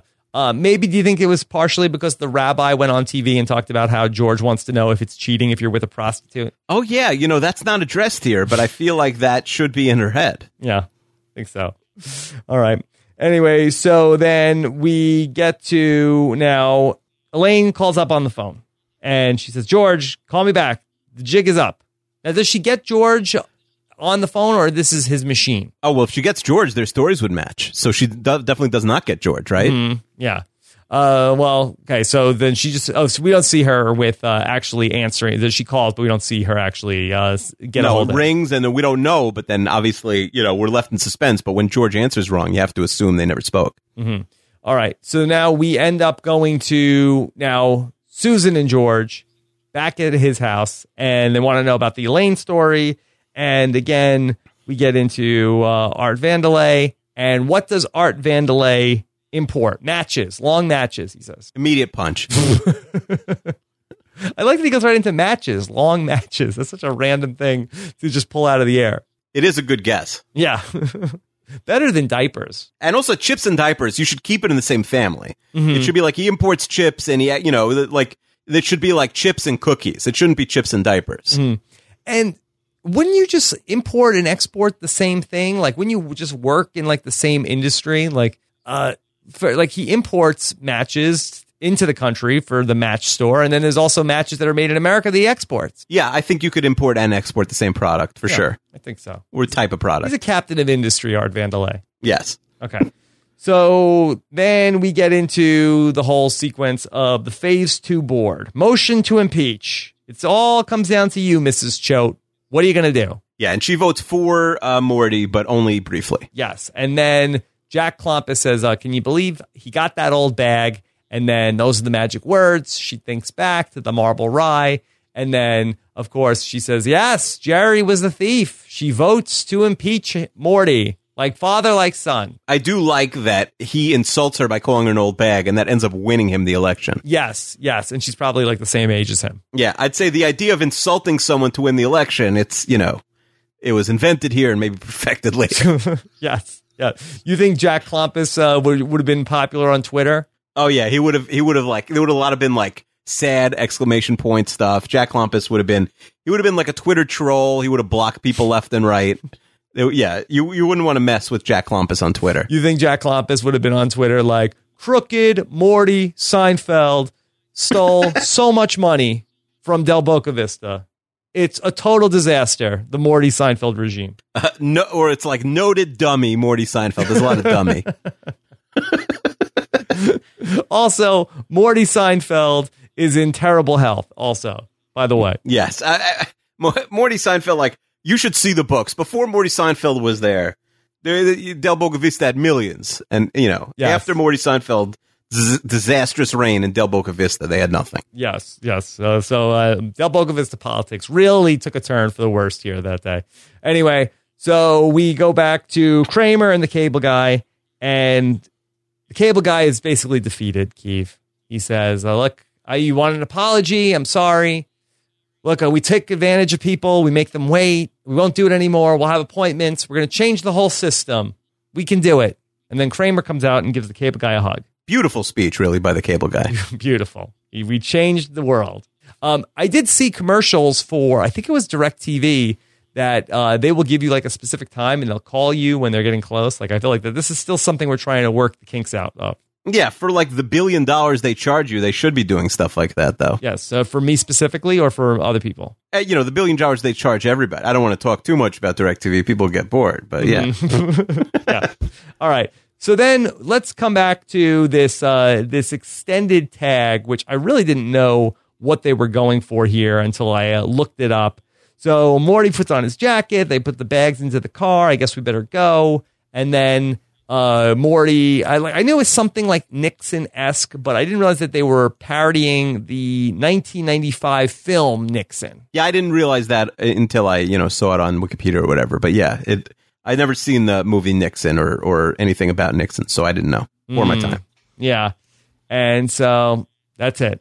And that is the end of the Cadillac. Yeah, the you know maybe the sort of the least ambitious of all two part episodes. Yeah.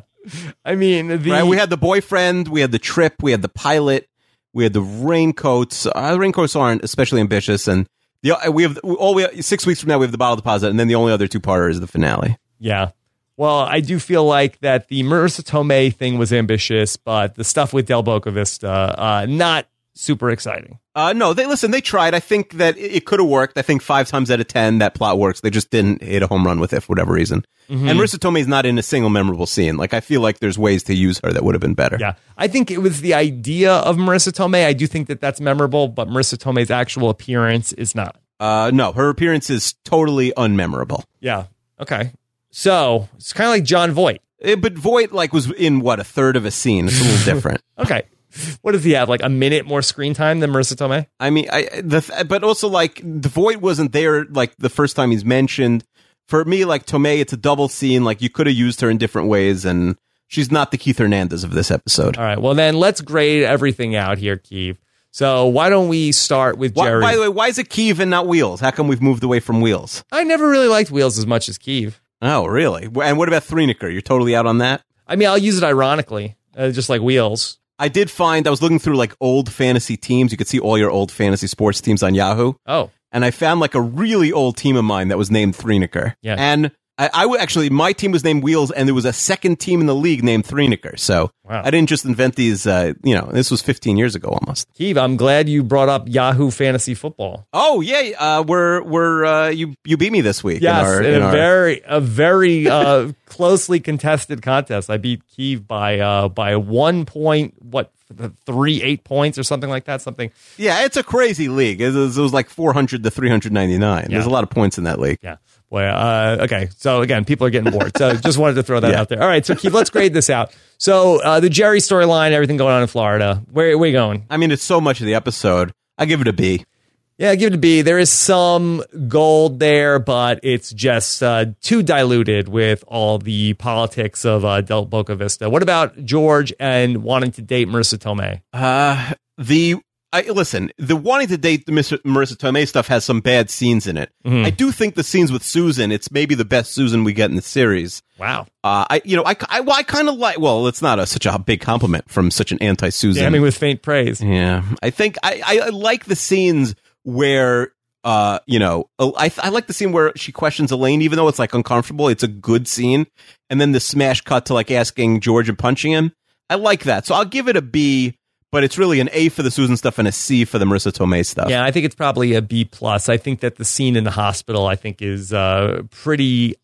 uh, You know, while it's not super memorable or iconic, I do think that that's kind of you know hitting the nail on the head of what they're going for in terms of how horrible the core four actually are. Sure. Yeah. Oh no, for sure. This and the second he hears, even the second he hears she's in the hospital, he says, "What about her number?" Yeah, tonally, it's perfect, even if it's not always flawlessly executed. Uh, a perfect George storyline. Yeah. Okay. I'll agree with that. Okay. Elaine, who really has nothing to do, she's sort of uh, thirsty for Jerry, and then she is uh, aiding and abetting the George cheating on Susan lie. Yeah, I mean, some of the stuff with helping George is good, even though I think the monk scene is really not good.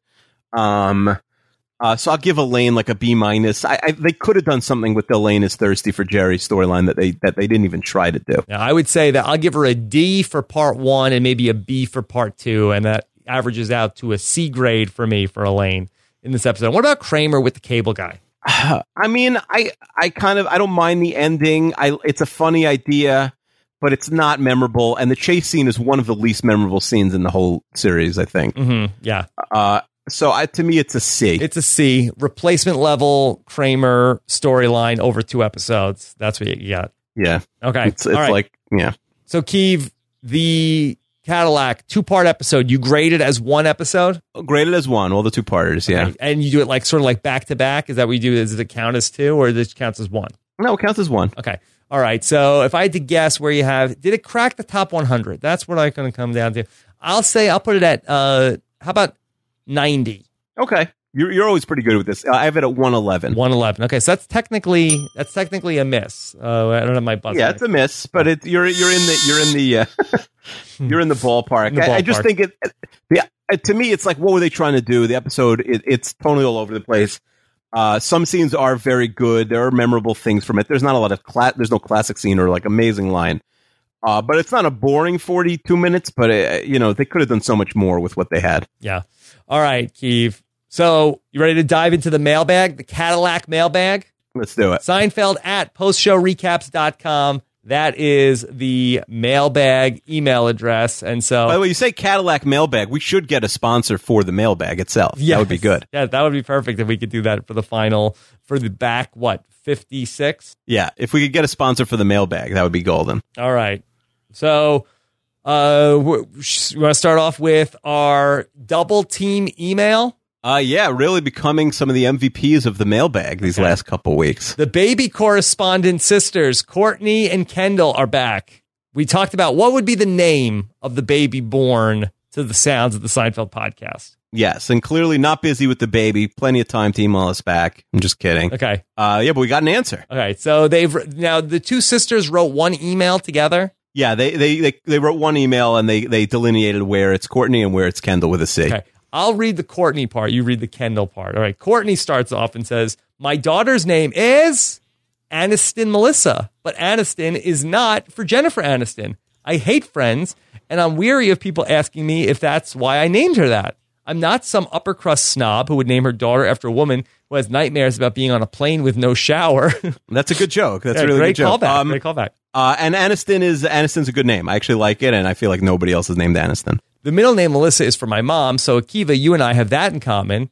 Wow, That's right. Uh, that she That's a, this is a very careful listener that she Yes. knows my mom's name is Melissa. Yes. As a side note, there is actually a third sister in our family, and she has the most unique name, uh, Cree, pronounced Cree. So, uh, I, I didn't need to read that part of where she uh, said how to pronounce it.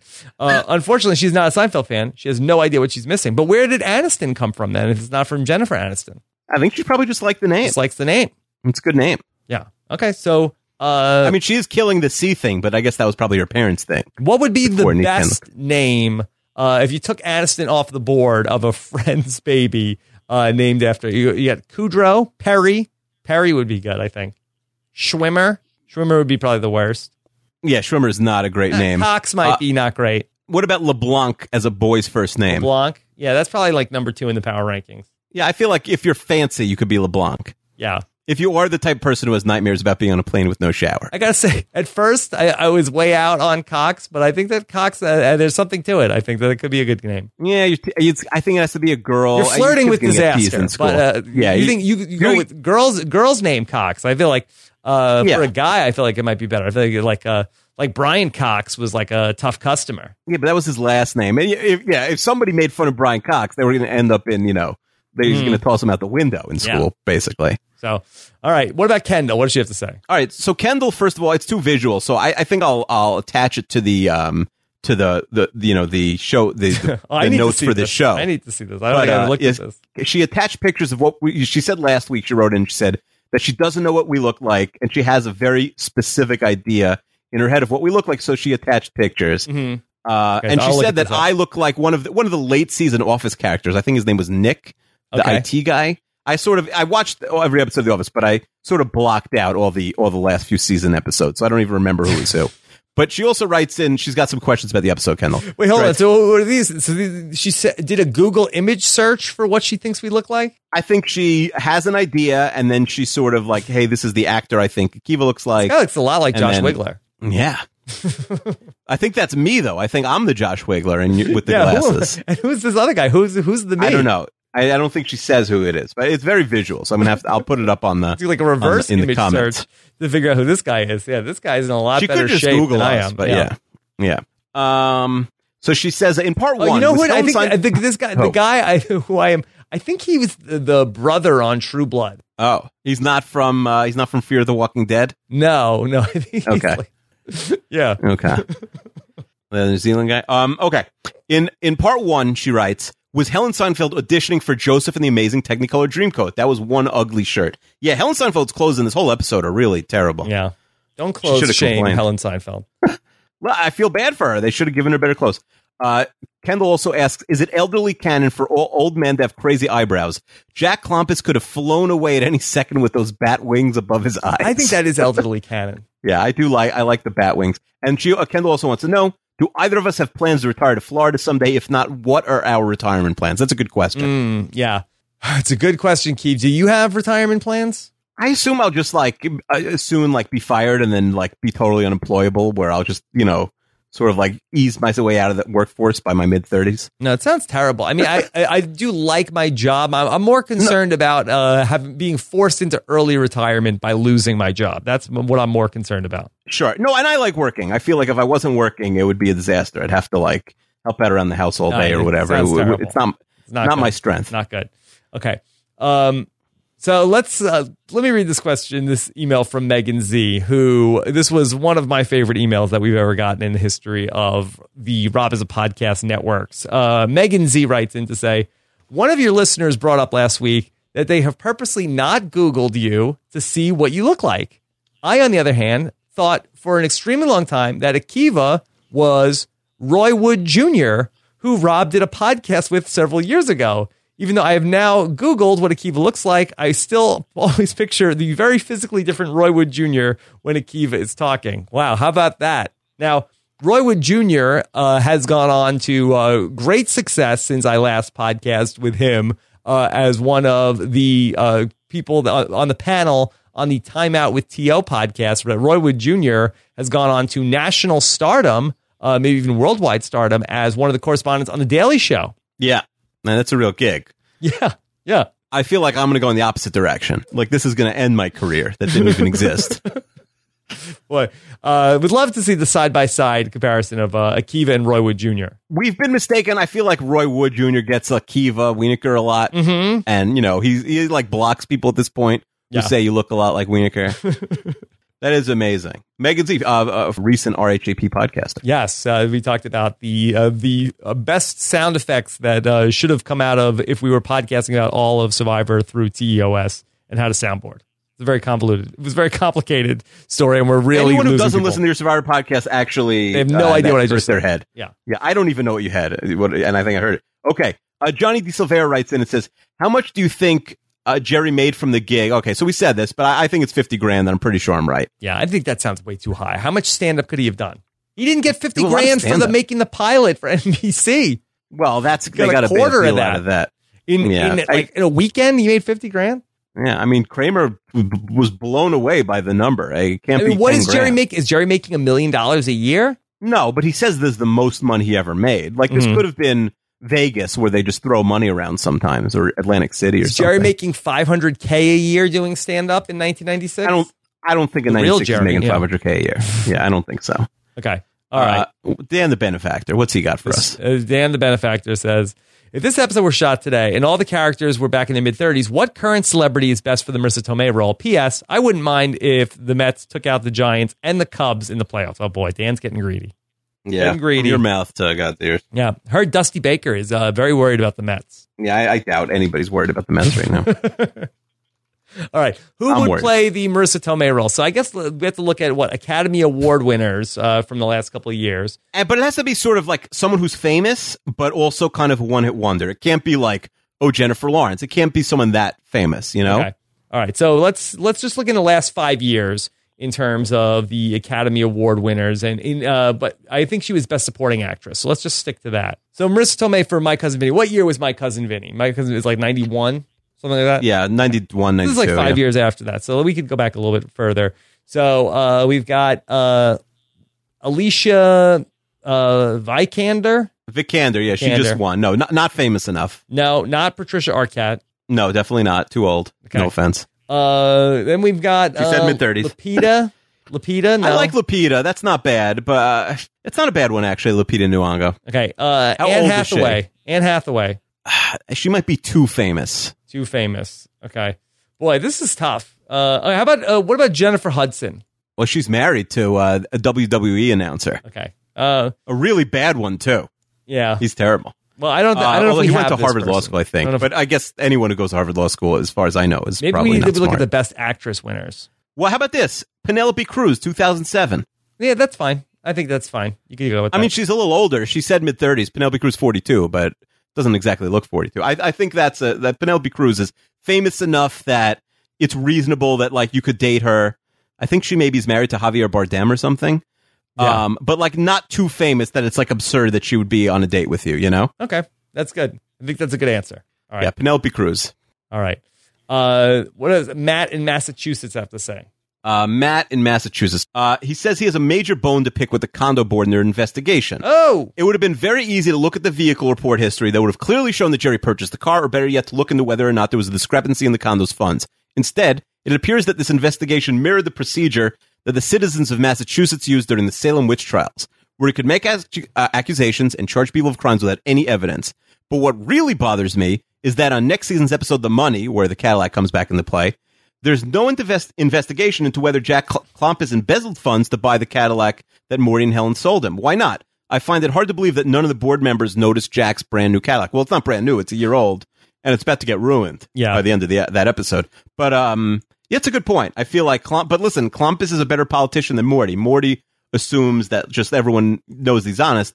Klompus probably is a crooked politician. He probably like dotted his E's and I's and crossed his T's Yeah. or whatever, and and took care of that stuff. Keith, make a mental note when the next time we go around the rotation, when we get back to the pen and the first Yeah. time with uh, Jack Klompus and Del Boca Vista, I want to make the hashtag in that episode Pengazi.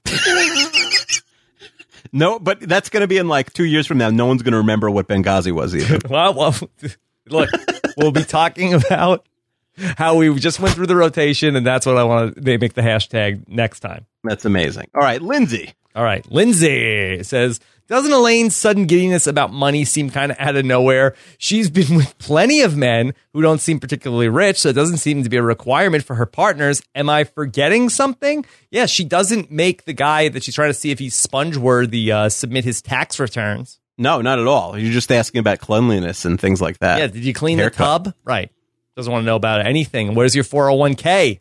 Yeah, no, none of that. So uh, yeah, it's it's very it's I don't know if it's very out of character, but it's not exactly uh you know her her usual mo. Yeah. Did you include the email of the person that sent us that they saw the today's sponge at the store? No, I thought it was so visual, but yeah, I think her name was Sharon. It was a very it was a very good email. They found someone found the today's sponge. I think uh you know she Yeah, there was no, Shirley. Shirley sent us a she she found a uh, a today's sponge uh, on the aisle in uh, the drugstore and sent us the today's sponge. I guess it's back. More effective Uh, yeah. than spermicide alone, That's right. and it comes in a three pack. Oh, that's good. All right, so that would have been good for Elaine's uh, buddy over there. 24 hour protection so that if Elaine had this one then That uh, really she answered our question, yeah, that from last time where we didn't know if it was a one use and done type of thing or not. Mm-hmm. We didn't know. yeah very powerful stuff okay uh what about Caleb Uh, he says, "Hey, Robin Kliniker, I like it. Uh, wouldn't being on the Tonight Show make more money than any other show Jerry can do? No, Tonight Show doesn't pay. I think there may be a nominal fee, and everyone gets the same amount. It's like seven hundred fifty bucks. It's like a union thing or something. Mm-hmm. That you like a thousand dollars, something like that. But it's no, it doesn't pay a lot. It makes you money because you get famous off it. But no, yes uh, he he says, uh, hasn't Susan ever heard of a rewatch? yes I don't know if that existed back then. I don't know if you could just like go back and binge I Love Lucy or like a rewatch, you know, the All in the Family. It, it was hard. There were no DVDs. There, it just wasn't on. Like maybe you could get syndication on a few shows back then, but well no, really no, no, no, that but you could when- but you could watch a movie multiple times, right Not, not TV shows. yeah when you like the, on HBO like my entire childhood like the same five movies were on all the time sure. Sandlot. Yeah, sure. You just have you just had to watch the same movies over and over again. You watched them because they were on. You didn't have all this stuff on demand. So Susan is really out of bounds here, getting on George's case about why you watching My Cousin Vinny. Yeah, and Caleb's also uh, proud that he's a millennial millennial who's never heard of Marisa Tomei. Okay. All right. Well, I, I believe it. It has not done a lot. We've established that. Uh, Craig from Vancouver wants to know why doesn't George just break up with Susan? He has the chance to date Marisa Tomei. The George Susan engagement is getting worse and worse by the episode. It's crazy. It's a good point. I, he should he should break up with her. She's so crazy. He could probably and like unbalanced at this point. He could probably break up with her if the date with Tomei goes bad. Beg her forgiveness and get right back together with her. Mm, yeah. It's a good question. It's a good question. Uh, what about Amir? Amir says in season four's The Watch, Morty refuses to let Jerry pay for dinner, even though Morty didn't have a wallet on him. I'm not sure how the same person would accept a Cadillac from Jerry. A good question. I did find it to be out of character. You know, that he says, yeah, why shouldn't my son buy me a car? Uh, where Helen does seem to be the person like, no, we can't let you. So it does seem like that they took that character trait away from Morty, that he wasn't going to let his son pay for anything. Right, but it's already off the lot. Like he can't just go and flip it and he'd lose the money from But it. they've at that established point, that, so- Morty Seinfeld is also really cheap. So it's sort of like Right. a weird thing to triangulate. He's cheap and he's really obsessed with money, but he won't let his son buy him anything. I mean, I guess it's possible, but it is like a very specific thing. Uh, yeah. And so Amir also writes in, he says, I know this is more of a Chester comment, and I apologize for that. when Kramer is chased by the Plaza Cable guy, how do they run all the way from the Upper West Side down to Times Square, then back up and across Central Park?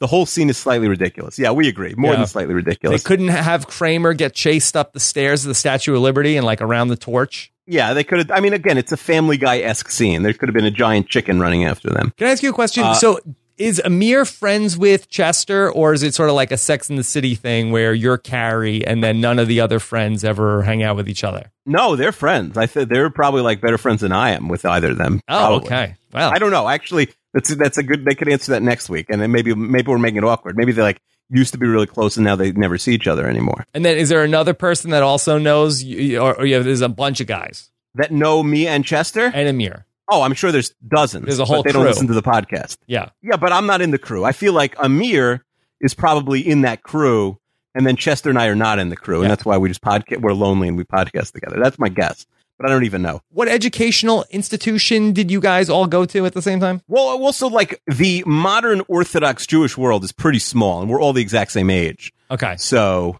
so it's like You're you the know, you- who's even who you- of the modern Orthodox Jewish world. it's like there you know everyone goes to the same five summer camps and then like the the the year abroad in Israel everyone goes to like the same six schools so everyone you have a million mutual friends even if like Chester and I never went to the same school at the same time we still knew love each other You guys are just friends with me for the diversity. yeah you're our you're our token good Yes. All right. So, what else does Amir have to say? Uh, he says, aside from the fact that your cable company can add drop channels remotely, wouldn't they just shut the cable off if they refuse to let their repairman in? Yeah, so we're not sure when and how they could add and drop channels remotely. I guess they had pay per view back then. That had to be done remotely. It wasn't like the guy would have to come to your house every time you want Yeah, I to like, watch buy a- WrestleMania. Send the cable guy Yeah. out here. Right. Yeah, so uh, he's probably right. Okay. Uh, but uh, it's a good question, and I don't. I just want to warn you. I don't have a, a funny comment for Chester this week. I feel like I'm out. So, uh, Sean Falconer suggested I start an email address like roastchester at gmail.com, but I'm too late. And he even said he checked and so it wasn't taken. But I'm too lazy to start a whole new email. Uh, so just uh, it, w- you know, if you write into the Seinfeld podcast. Uh, just put the he- put the heading at Roast Chester, and I'll uh, I'll I'll find it that way. Well, do you want that, or do you want me to just set up a roast Chester at postshowrecaps.com and then just forward it to you? Well, are are you gonna are you gonna do that before the episode airs? I mean, I can do it right after we hang up the call. Sure. Yeah. So roast Chester at whatever you what do you say? What's the what's the email address? roast Chester at postshowrecaps.com. Perfect. And yeah, so I'll I'll give them that way because I'm out of you know maybe I have one or two in You're the out. bank, but I, it's it's too hard to come back every week. So what does Chester have to say? All right. Uh, Chester says, uh, why is Jerry going to sleep on the fold out? If he's doing so well that he can afford to buy his dad a Cadillac and fly down to surprise him, he can't afford 119 at the courtyard by Marriott in Boca? It's a fair point. What about uh, Alexander Chester, the man whose moral compass is as straight and upright as Teddy Bridgewater's left leg? Uh, too soon. Too soon. Okay, sorry. You got to see. You, got to see how everything is going to pan out with the Sam Bradford. Yeah, he's not. He's already, he's happy with Shaun Hill, Chester. Yeah, uh, but the, as far as his question about sleep, him sleeping in a hotel, I don't know. Like, parent, the par- parents don't want you to sleep in a hotel. You They want your parents to come and sleep in a hotel. Parents want you to stay at the house so they could see you because they know if you're at the you're at the hotel, you're just going to go to the hotel. Like the second things get awkward, or you're not hmm. going to see them like eighty percent of the day. Like they have you parents like get you that way. right. The, uh, you're a prisoner. They like that. I, ironically, Chester's asking. I assume his parents prefer when he comes to Minnesota and stays at a hotel. Like Chester, have you seen the uh, or Alex? Have you seen the uh, courtyard by Marriott? Has some uh, very competitive rates. The Motel Six in St. Paul. Yeah. Uh, Susan's reaction to George watching My Cousin Vinny is a little too on the nose. I agreed with that. Uh, if your wife sees you watching some random Oscar winning film, does she order you to turn it off uh, lest you start to like the actress more than her?